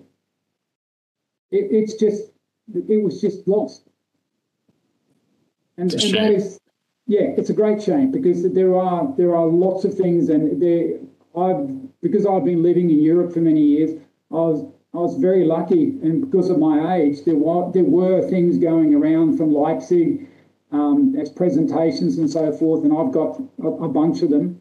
Um, and it, some of these things are from you know the late '60s, early '70s, and they still make very, very, very good sense. I mean, there are there are some big, big things there, um, which you can very, very quickly, you know, sort of point in the direction of the Charlie Francis way of thinking, Mhm. or, or the Randy Huntington sort of. It's it, you can see that these guys, if you're looking at a at a at a continuum, these guys they're they're further along that line hmm Yeah. but you definitely see that there is a heritage there, and these guys they they were on that pipeline, Yeah. um, and they and they the, the difference is that you know there is there are no drugs involved anymore, hmm and that I mean that's that that is the big thing with what we're trying to do is that we you know to understand more about human physiology and the training process um, gives us the opportunity to be able to train people and reach these levels without using chemicals. hmm Yeah, because it's a it's one thing if you can just you know your recovery abil- abilities are far and above that can um that can really cloud how good your program is and how well you're you know putting things together whereas when all you're operating on is you know chicken rice and protein powder you better be damn sure that the that the sequencing of the training the volumes that you're using the density you're using whether you're hitting back to back you know hitting a certain area of the body too much all those things are much more important. And that's where you know great coaches like yourself and randy i think are doing some fantastic work not only with your athletes but also putting the information out there so that the rest of us can you know try and benefit and try to lean into a, a slightly more effective or significantly more effective way of doing things um, and you know maybe maybe eventually we can get to a point where people are putting out good numbers and people don't immediately go oh yeah he's he's taking some stuff or or whatever because the methods are good enough to to actually morph the human body into being able to achieve something that is, you know, pretty respectable. So I mean, it's it's it's amazing what the human body can do if it's if it's given the right um, um, psychological, physiological, and nutritional um, platforms. Um, yep. And I think that's one of the the, the what I, have got a young fellow that I've, uh, I've done a bit of work with uh, who's doing a PhD in brain plasticity. That what that is just that is going to be the I think the big new thing uh, mm-hmm. that's going to open up a lot of the way we think about things um, because we've, we've, we've only scratched the surface on that area. Nutrition yep. is the other part I think that we um, I've, I've just had a, an issue with one of my girls here who again one of the high jumpers there they have this what my wife because she was a high jumper she calls the skinny bitch syndrome which is quite funny because she met the girls last year when they were when we were in uh, well, early this year when we were in Portugal uh, she came down and and she sort of commented to me, you know, I was a high jumper and I was always chasing my weight and always, you know, never ate anything. You can't do it. It's, yeah. I've, I've got one of the girls now, when you just said living on, she, she lives on chicken and broccoli. Yeah. So, you know, her training is going like this because her mm-hmm. insulin is going like that. So it's, it's sort of like a, a lottery. Uh, if she comes to the gym one day and she's feeling good, she, she does great if she comes and is not feeling great, oh, it's like you know you wouldn't believe it what it looks like, and and you know so you, you're trying to tell it look you've got to eat carbohydrates because they, hmm. they've been told by you know experts that you can right. cut out. So you've got an athlete who's a full time athlete who's not eating carbs. Great. Yeah. So what do you do for energy? Yeah, I'm fasting. Oh yeah, right. That's gonna that's gonna do it. Yeah, exactly. I've yeah. tried it. It doesn't work. I, I, sort of asked her, you know, it's okay. I'll give you a, a little little thing to do here for the, for the next training session. Have a look at your what you're eating at the moment, your nutrition plan, and tell me how many how many grams of protein, how many grams of fat, and how many grams of, of carbs are you getting? And I asked her, what is your base metabolism require just to stay alive? Um, it took her quite a while to understand what that meant. And, and she came back and said, Oh, I think it's around um, 12, 1300 calories. Yeah, that's about right, about, about 14, 1500. And I said, Okay, so what do you think you're going to operate at at your level? Oh, you know, well, I want to lose weight. So I was 16, 1700. And I said, Try 2700. Mm-hmm. Um, and she just looked at me and, and, and, you know, and I could see that she was just seeing all these kilos just sort of flooding back on her, you know, and virtually jumping on her ass. Mm-hmm. Um, and I said, look, that's the biggest mistake uh, women make is that, you know, and I hate the word diet. It's, it's a nutrition yeah. plan. Diet is just, oh, it's a nutrition plan. And, and usually what happens is once they start eating carbs and they, they have a, you work out what their system is is actually like because it, it differs a little bit. Mm-hmm. Um, but if they're getting about 50% out of carbs and about 20, 30, 30% out of protein and about 20% out of fat, then they're going to start losing weight. Mm-hmm. Yeah, then their metabolism comes online. And, you know, I realized that I was under eating and it's it's hard to sometimes to eat enough protein or you know it's just like it's hard to train or whatever like a lot of the things in life that are good for you are not easy but no. once you get through that point then all of a sudden oh wow i'm not as sore I, this chronic injury i had isn't really bothering me because now i have enough nutrients to rebuild my body after my training session or i'm not going into my training session half awake because i'm actually eating enough and i get enough vitamins and it seems so basic but um, the basic fundamental things have the largest impact on our ability to train and perform and recover and all that. Well, it's the same thing there. I, when I was sort of getting into coaching because of my injuries, and I realised that you know it's I, I enjoy coaching. I needed to understand more about nutrition, and I thought, no, so what do I do? Do I go get a degree in nutrition? And I thought, well, and I sort of looked at it actually, but I, I, I didn't feel that I was going to get, I wasn't going to get the answer because that, they were yeah. in the box. Right. Once again. So, yeah. So I thought, well, okay, so where do I go to get nutrition information? As it happened, round the corner from where I was living in Sweden was a world class bodybuilder who competed at Mr. Olympia in the 80s. and he was a former jab, he was a former 260 foot javelin thrower. Wow. So I, I went to him and I said, "Oh, can you can you tell me about how do you you know how do you weigh 105 kilos at 179 and cut to the bone and and you know and be able to train and do what you do?" And you know over several well, it, it, I bugged him for for years, but you know um, that's what that's where I learned about nutrition.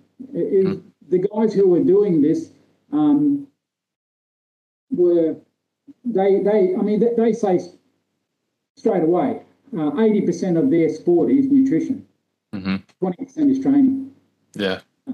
And again, unfortunately, because of the the amount of of drug use in bodybuilding, if if you said at a conference in Sweden back in the 80s and early 90s that you know you were you know, I've done, I've talked to the bodybuilders about how to do this and how to do that. Then all of a sudden, you again, you were stamped as being somebody who used drugs. So it, it, it's been a minefield in Europe because there's been all these stupid things about, you know, clean sport and, you know, right. equality And it's all gone totally haywire. I mean, they've, they've lost their perspective. They really have. Yeah. Um, instead of, you know, they're, they're I think the, the way they should be thinking is if you if you listen to these people and, and listen to their views and, and then you can st- sort out and understand with with with um, with facts. Mm-hmm. Okay, are they using drugs? Are they not using drugs? Or is is all their information about nutrition a totally waste waste of time because they're only they're on drugs anyway, so it makes no difference. Right. Um, but if that was the case, they could all be sitting eating, eating Cheerios and Oreo cookies, and they'd be all yeah. be cut in four percent body weight. Mm-hmm. No. Yeah, it just doesn't. It doesn't work that way. No, it doesn't work that way. So, you know, um, that's that's usually the, the you know the, the way I've sort of done it. I, I try to go to people who are who show time and time again that they know what they're doing in that specific area. I'll go and ask them.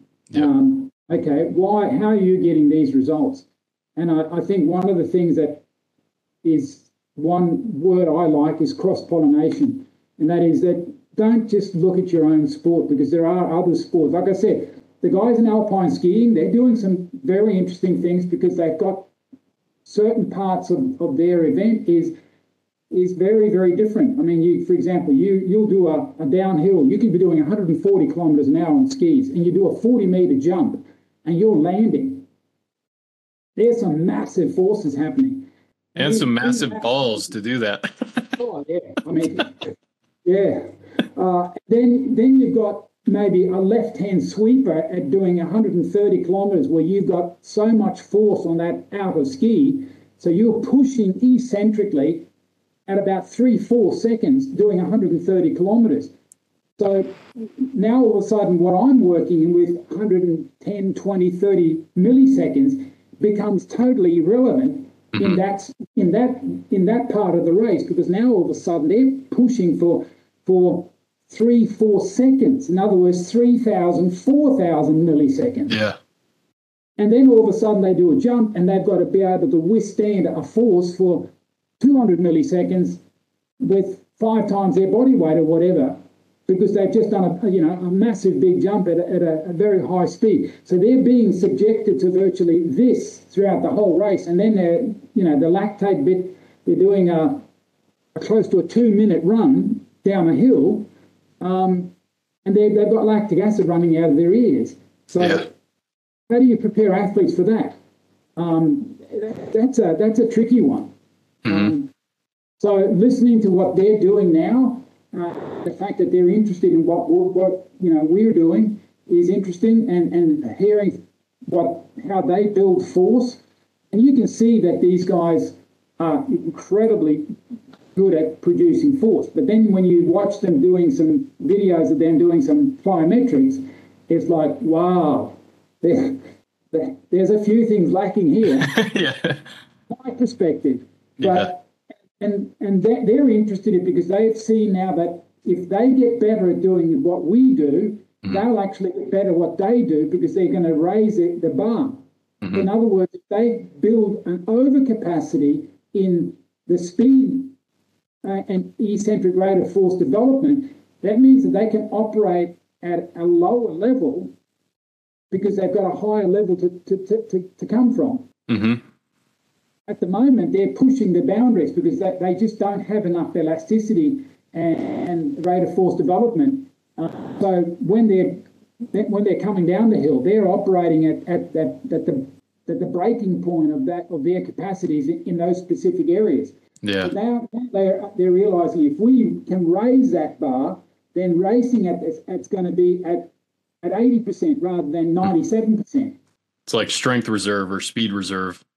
Exactly. Yeah. Um, and it's it's very interesting and, and it's it's extremely gratifying for me to sort of to, to learn things because now I'm I'm looking at things from a completely different time perspective than what I'm used to, um, and it shifts, like I said, so dramatically within their race, um, and it makes me think, and I'm thinking, hmm, you know, maybe there's something we can use here in certain mm. parts, maybe the GP or, you know, there's always something, but sometimes totally. sometimes you know these things you learn something you go to a conference and you, you meet a randy or something like that. Um, a lot of people say well i can't use that. Mm, yeah maybe but you put that information in that's how i how i operate i i was the same at university um, I, I sort of stuff a lot of stuff in and then i just let it go just mm-hmm. just let my books go um, and I, I, let everything sort of just sort itself out. And then when it came time to doing an exam or, or writing a paper, it sort of just flowed because I yeah. let it sort of, I wasn't trying to just keep filling it up, you know, like, you know, making sausages, just cramming in. It, it, that didn't work for me. I, so I learned very quickly how, how I studied most efficiently. And mm-hmm. I, think that that's probably the, the best, one of the best ways of, of, describing when you go to conferences and stuff like that. A lot of the information is where the hell am I going to put this? Yeah, just just stick it in there and let it sort itself out. Yeah. If you let it sort itself out and start instead of being, you know, getting asked stressed about it and thinking, oh shit, what right. am I going to? Been this fifteen hundred bucks. I've got to use this. Oh, no, no, no, no. Just you know, let it marinate. Yeah, exactly. Let it marinate. Just let it let it sit there, just simmering away, and then all of a sudden, bang, mm-hmm. aha. Yep. Then you can play it down. But that's the problem with research because you've you've touched on it several times yourself. Many times the researchers are doing things that are so isolated and so abstract that we can't we can't put it into a training program because it, it never existed in a training program in yeah. that type of environment. Yeah, it's in a vacuum. It's in a vacuum, exactly. And that becomes very, very difficult to, to, to sort of get out. And, and at the moment, I've, I've, I, from time to time, I go on the internet and I type in things and ask, and I'm trying to look for where is there anybody at the sort of the big places around the world that are doing sports science degrees? Um, are they looking at a at a complete training process like what what you do in a year? Mm-hmm. No. And that's the one thing I've always wanted was can we get a longitudinal study of training methods and looking at different training methods, seeing what worked, what didn't? Nothing. So then what do we do? Well, we talk to each other. We we reach out. We try to get information from those who we can because that's where the longitudinal studies are happening. You know, uh, they're happening in the field, in the trenches, and you know, the school of hard knocks will will will show you if you're on the right path or not. Yeah, no, no, it's uh, you know, I, I've I've tried to do things to fit into my you know my life and, and where I've been working and and and sometimes because of um, the way track and field is in, in Australia, I moved to Europe. Um, and I, I today I have a Swedish passport because with an Australian passport, I couldn't get into many European countries because of mm. visas and everything. Um, yeah. So I've got a Swedish passport. And my wife is Swedish. Um, so I can get in everywhere. I, I don't have to, you know, today I can travel anywhere in Europe. I don't have, I have to, you know, even ask for a visa. You're allowed cool. to stay 90 days in most places. Um, like, for example, I'm going to Thailand now with the group. They've all got to get visas. I can stay with my passport um, for, for 90 days. Nice. No, no, no questions asked. Um, so that means that being in Europe, I've been able to do things and move around and, and, and speak to people and, and you know in, in, in a way that you you know in Australia you're very isolated. I mean it's it's really it's it's a it's a continent, but it's it's mm-hmm. there's not people living on that continent, um, and you know there isn't a, there isn't all that many sort of conflicting in views of in, of uh, of um, of interest, so that mm-hmm. you know you're not going to get subjected to sort of like that that that that. Right. It's sort of like everybody's virtually in that little, you know, there is a mm-hmm. there's a box. Um, yeah. And um, it's diffi- it's difficult to sort of. It's been difficult both in, in Australia and in Sweden because they're different. They've got different systems, but um, track and field coaches is not a is not a profession. Um, mm-hmm. You you know you can't work as a track and field coach. Uh, that's why I ventured into professional football with, with the Italian national team and, and, and that, and then in, into hockey because th- they've got money, they've got money to, to spend, right. and they will spend money in strength and conditioning. Um, whereas track and field clubs have virtually got no money whatsoever. Um, yeah, it's almost a charity work that you're doing. Yeah, exactly, exactly. Um, and in most coaches in Australia, I mean, I've got four or five coaches that I, you know, very close friends with in Australia who've all got groups, but they all work professionally, so their athletes actually pay, you know, per week yeah. the coach, and that's how they make a living. Mm-hmm. They've got no funding from the federation. They've got no funding from, you know, from whatever. Um, yeah. They they solely run a you know their own facilities. Um, and and I that's virtually what I did for, for many years in Sweden. I had my I had my gym, and mm-hmm. I was predominantly I was just lecturing and I was testing people with MuscleLab, with my force plate and the MuscleLab encoder and, and the EMG that, that's part of it, the big system that I have. And then I would just lecture people and say, okay, given these results, this is what I would do. Mm-hmm. I, and whether or what they did it, I don't know. Some of them came back and tested and, and, they were going in the right direction. Some people did one test and never came back. Um, you know, uh, in the early years, it was it was sort of like, yeah, that was it. Um, but mm-hmm. slowly but surely, you know, people realise that they've got to train smarter um, and, and, and, training.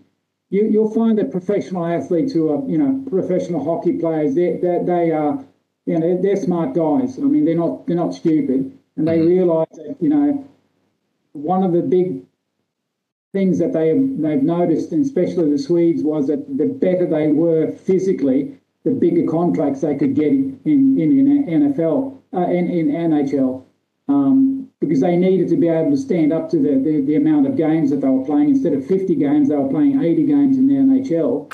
They Damn. needed they needed uh, they needed more. They needed to you know to get a little bit heavier, but mm-hmm. they couldn't lose their, their power and speed uh, and the technique that they had from Sweden. But they they needed to become more resilient um, to be able to withstand, you know, the fact that they're playing 80 games. And in, if with playoffs and everything, these guys are playing up to 100 games. And That's a grind, man. Yeah, that, I mean, it's crazy. But you think about, and, and, and a lot of people, so when I when I got into hockey, they were saying, you know, oh, this guy went over there and, you know, he's one of the best in Sweden and, you know, fell apart. And, and for me, it was like, well, shit, he's playing 100 games. I mean, yeah, twice as many.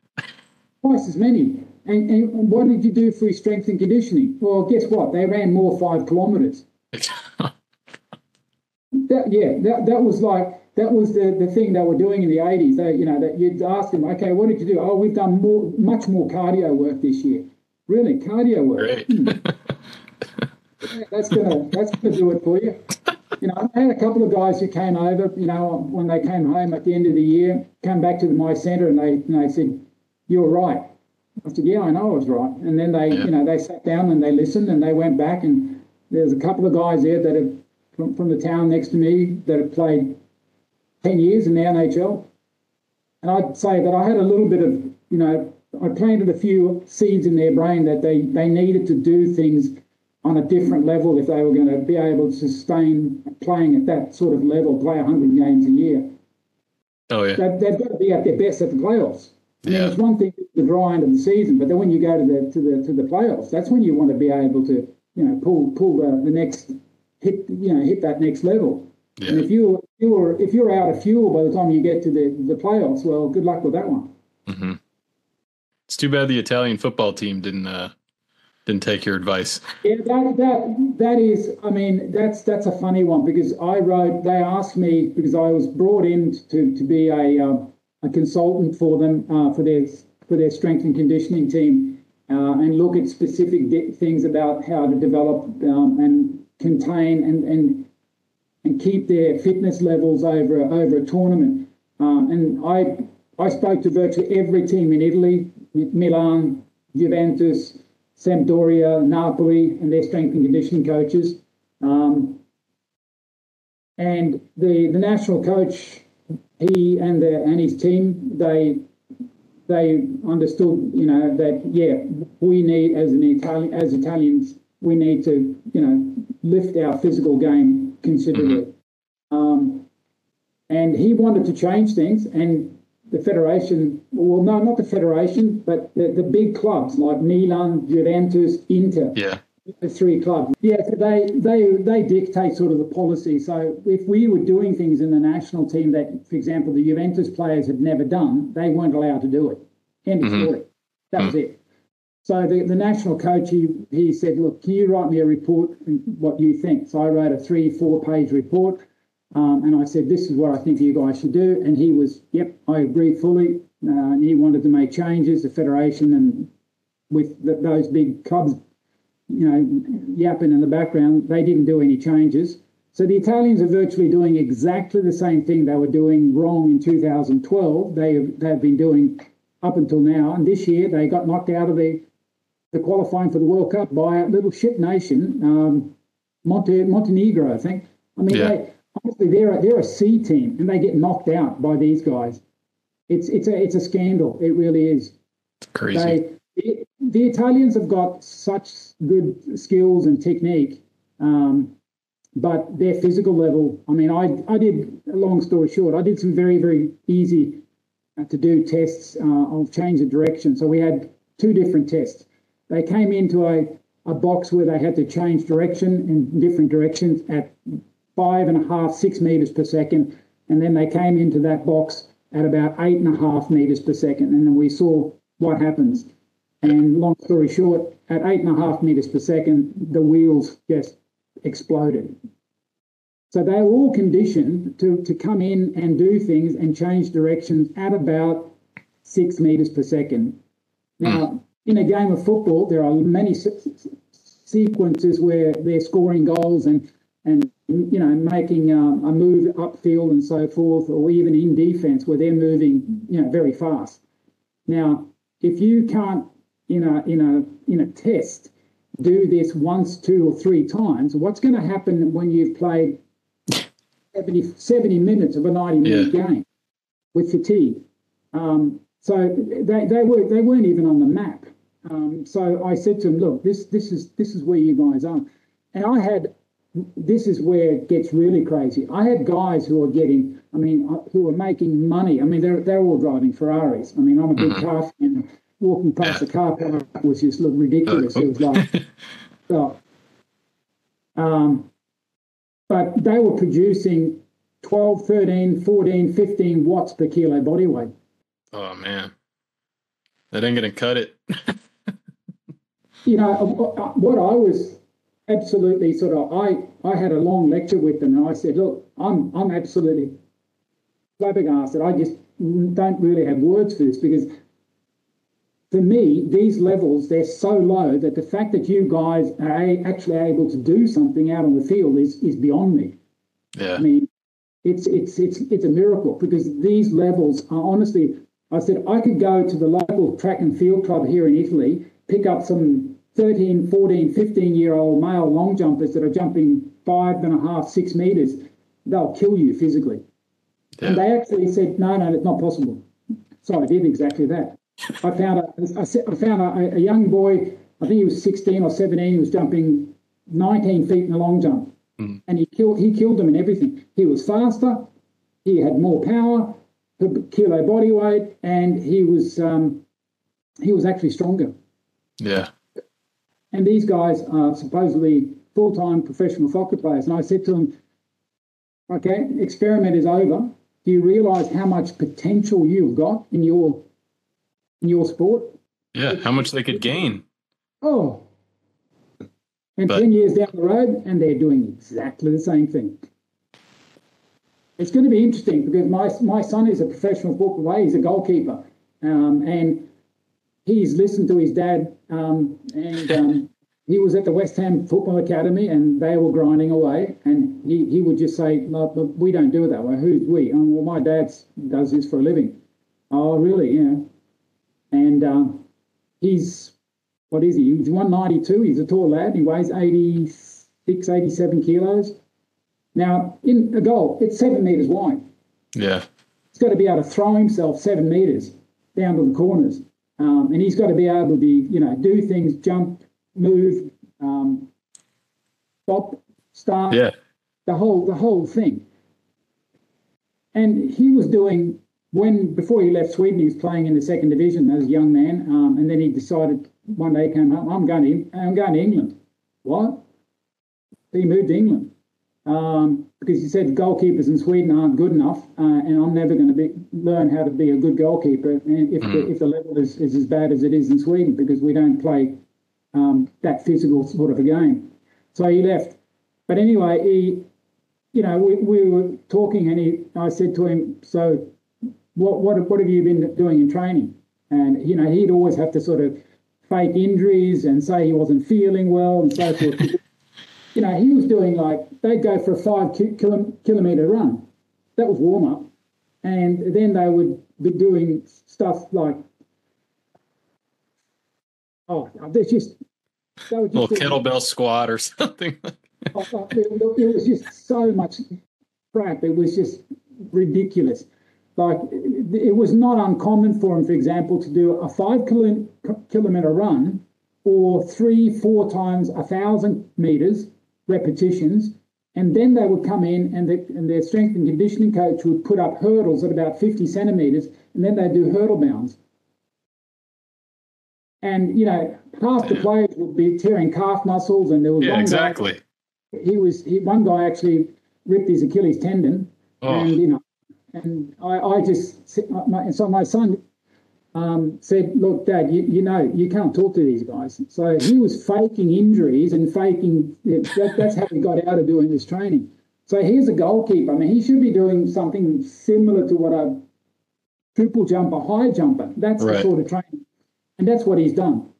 Yeah. Um, so he, he did some fitness fitness testing. Now he's he's he's got a new agent and and um, he looks like he's going to get a new contract here. And they did some fitness testing with him. And the team that he went to here um, in England, they um, he was the third fastest player, and they were just absolutely just how in the hell can you be that fast? You're a goalkeeper, and, you know. And then um, they they did they went to the gym, and he squatted. He did a half squat, I think, or a quarter squat at 180 kilos, and they were just mm-hmm. going, "What the hell?" You know, in Italy, for example, if I put 70 kilos on the bar, they screamed because they got marks in their on their skin. Oh.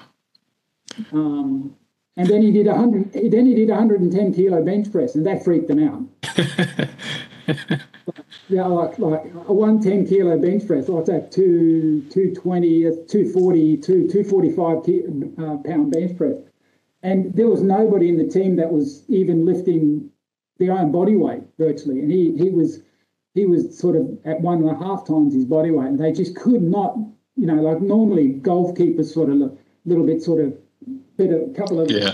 fat around the, you know, and um, not very fast, not you know, no explosives, and not agile, and um, but then you look at somebody like Neuer, the German, he's 6 mm-hmm. foot five, weighs 105 kilos, and if you realise if you're 105 kilos and you've got to move fast there's only one recipe that's going to fix that because you're not going yeah. to move 225 pounds fast unless you've got some something in those quads and in those glutes. Otherwise, yep. you you ain't going nowhere, brother. No. you know, it's it's a, it's just physics. You know, it's just physics. You, you, either you've got that and you you starve yourself to forty five kilos, and yeah. you're going to move, but you're not going to move for very long. Yeah. You know? but yeah, no. So maybe those were the coaches in the conference saying their athletes were too strong and too fast. like, oh, we we can't handle that. I mean, to me, uh, you know, hockey was they're, they're so far ahead of soccer, it's ridiculous. Soccer is still the, the most underdeveloped sport in the world. Yeah. They they are they are so far behind, yet they they, they say they've got a for example, there's a legendary sort of bubble around this thing called Milan Lab, which mm. is AC Milan. I've been to AC Milan. I got in there. Honestly, I've got more stuff here than they've ever had in their lab. I said to them, Where's your force plate? Um, where's your EMG testing? Where's your encoder? And I, I, threw up all these things and I said, I've been using these for 10 years. But and you call yourself a lab? Lab for what? So there was this mystique that this Milan lab, and all they were doing was glorified uh, circuit work, and yeah. it was it was piss poor to be to be honest. It was just ridiculous, and this was called Milan Lab. And all the Italians have got this notion that this is some sort of a, you know, area five, area 51 sort of place in Italy where, you know, the shit happens at, at that highest level. And it was, and I, that's what I thought as well, because this was, you know, the, the whole picture and, you know, the, this mystique around Milan Lab. And I get mm-hmm. there and it's like, and I virtually had to sign papers you know, that I wasn't allowed to film. I couldn't, you know, talk to anybody. NDA. yeah, exactly. And in NDA, and I get in there, and it's like, what? Where's where's? And I, I was expecting, you know, there's a, there's another room. There's yeah. got to be another apartment here somewhere because. And I said, I said to the guy finally that so this is Milan Lab. There's no more. There's no more. There's not another. There's not a lab somewhere like another room. Well, no, this is Milan Lab. Guess I need to get into soccer. Yeah, oh, but honestly, to get in there is so difficult because they are so conservative. Yeah. Holy shit. They don't understand speed. They don't understand power. They don't understand. There's so much that they, all they do is just grind away, and they, they're, they're what they call speed work. Is it's not even warm up acceleration work. They call speed work that's why you get, for example, in it's very. I mean, you've every year virtually in the Premier League in England, you'll get a club that everybody pulls a hamstring. Everybody. Yeah. They're not. They have no loading in their program. There's no. There's no adaptations going on.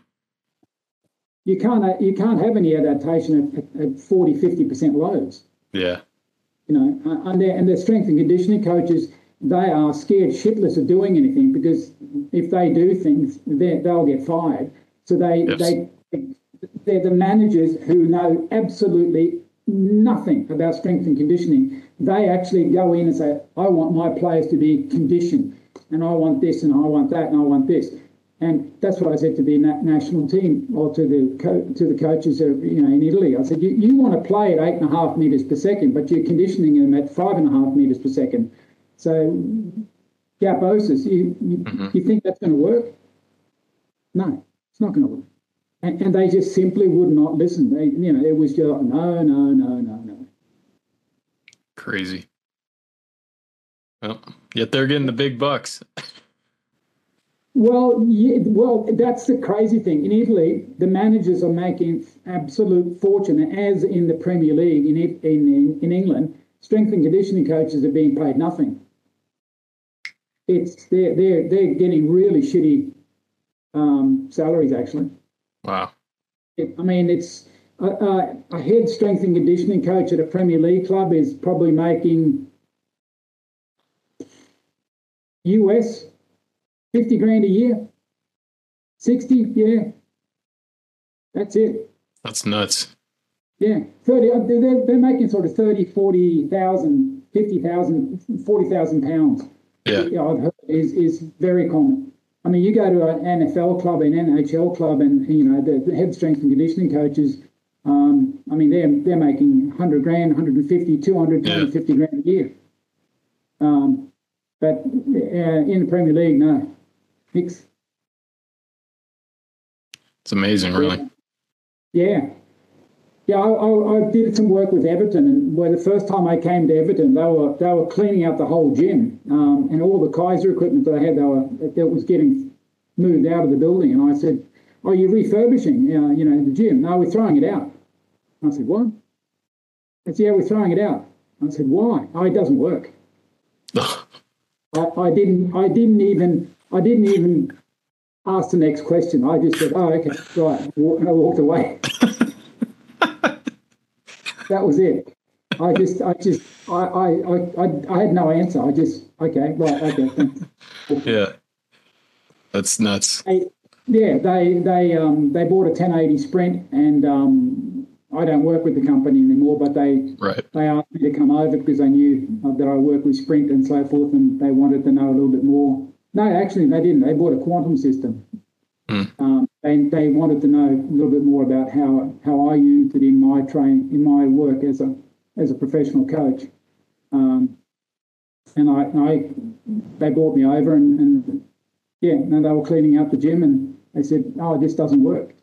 So I was just trying to think, okay, so what I'm about to tell them is going to rock them to the foundations because they've just bought a piece of equipment that does exactly what Keiser does, but it does two things more. So if, if Keiser doesn't work, well then, shit, this isn't going to work either because this is going to be the most expensive clothes hanger in the world. And I believe that was exactly what it was. They they used it for a month, I heard, and then after that, it was never used. Wow. So they bought equipment for 70, yeah, 70 grand, I think, uh, the, the, the big system cost, and then used it for a month. And after that, it was that was it. It was just turned off. And and they were using the Smith machine because the two towers is connected to a Smith machine, Right. and they were just using the Smith machine as a Smith machine. That was it. Man. That's Just it just goes to show how much potential there is for better performances out there, but oh, it just gets squandered by whether it's, you know, whether it's the the party officials that you were dealing with or the team officials or the you know the managers or whoever it is it's like you know like when you were in China they could just come and say oh that guy yeah he's he's off the team even though he's got plenty of potential or oh yeah. or not willing to train their athletes even though that's what athletes that's like the definition of an athlete is training and developing yourself to be the best that you can it's it's Yeah. quite astounding really Yeah, yeah. well i appreciate your time man i know that we i don't want to hold you for your hold you hostage for your entire uh, free day here before you go travel around the world but uh No problem. I'm, I'm about to, to go and uh, actually jump on a bike and do a HIIT session on a, on a bike. Oh, there you go. I uh the last thing I'll say is for after college because when I was in college running track, we did a lot of, you know, 350s, 450s, like a lot of long running and it just it beat me up. It was too much.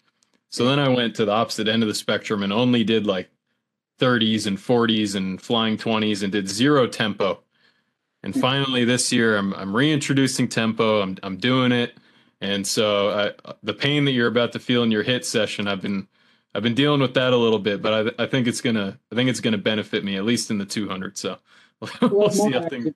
it's it's a good way of um, sort of keeping my cardiovascular system. And it, it I mean, I do a, a very very short session. I I warm up um, the bike, and then at five, seven, nine, 11, and 13 minutes, I, I go flat out 20 seconds. Yep. and then just sort of roll in between. So the whole session takes 16 and a half minutes with a three minute cool down. Oh. Um, but it gets my heart rate elevated and, you know, it, it really, it, it does, it, it does what five, eight kilometers of running would do. Yeah, um, totally. Um, as far as cardiovascular, but then it's got so many other benefits with it, with with uh, regards to the the uh, elevated metabolism um, that's that's churning away for, for hours. So I've I've always been able to keep my weight. I, I virtually weigh the same as I did when I was an athlete. I've, I've got less muscle mass, but Mhm. I'm still pretty fit for being you know at the age I am. Um, Yeah, a lot of my my, my peers, I, I have to say they're they're a lot heavier than I am. Um, but I've been able to stay. I, I have a pretty good sound um, nutrition um, hmm that I've stuck stuck with. I've learnt um, what works for me, and then I, I, time to time, I, you know, I, I do a couple of months of, of regular HIIT workouts, um, three times a week, and then lift three times a week, and that's Mhm. yeah. Hey, you're good to go. Well, Well, I at- really- at, least I, I, I, at least I, I, I'm not falling apart as Randy calls it. Uh, What, what is, what's his, what's his? Everything goes south. That, yeah, yeah. he's, well, I'm trying to ride the I'm trying to ride the wave before everything goes south, and so Yeah, I get, I get these, I have these sort, I get these pictures sometimes when Randy says things, and you know, it takes me three months to get these pictures out of my brain. yeah. You know, sort of, oh no, no, I don't want to see that. You know, That's funny. Well, really, really appreciate your time and all your insights, and I look forward to uh, continuing to apply this in my training with the athletes I train. And well, I'm sure I'll uh, pester you here in the new near future as I uh, apply some of this stuff in training. But uh, in the meantime, I hope your travels are safe and everything goes well with your team. And um, thank you, thank you. we'll check we'll check in soon. in. Yeah, Awesome. definitely. Thanks, Rolf. Have a great day. You too. Bye bye. Bye.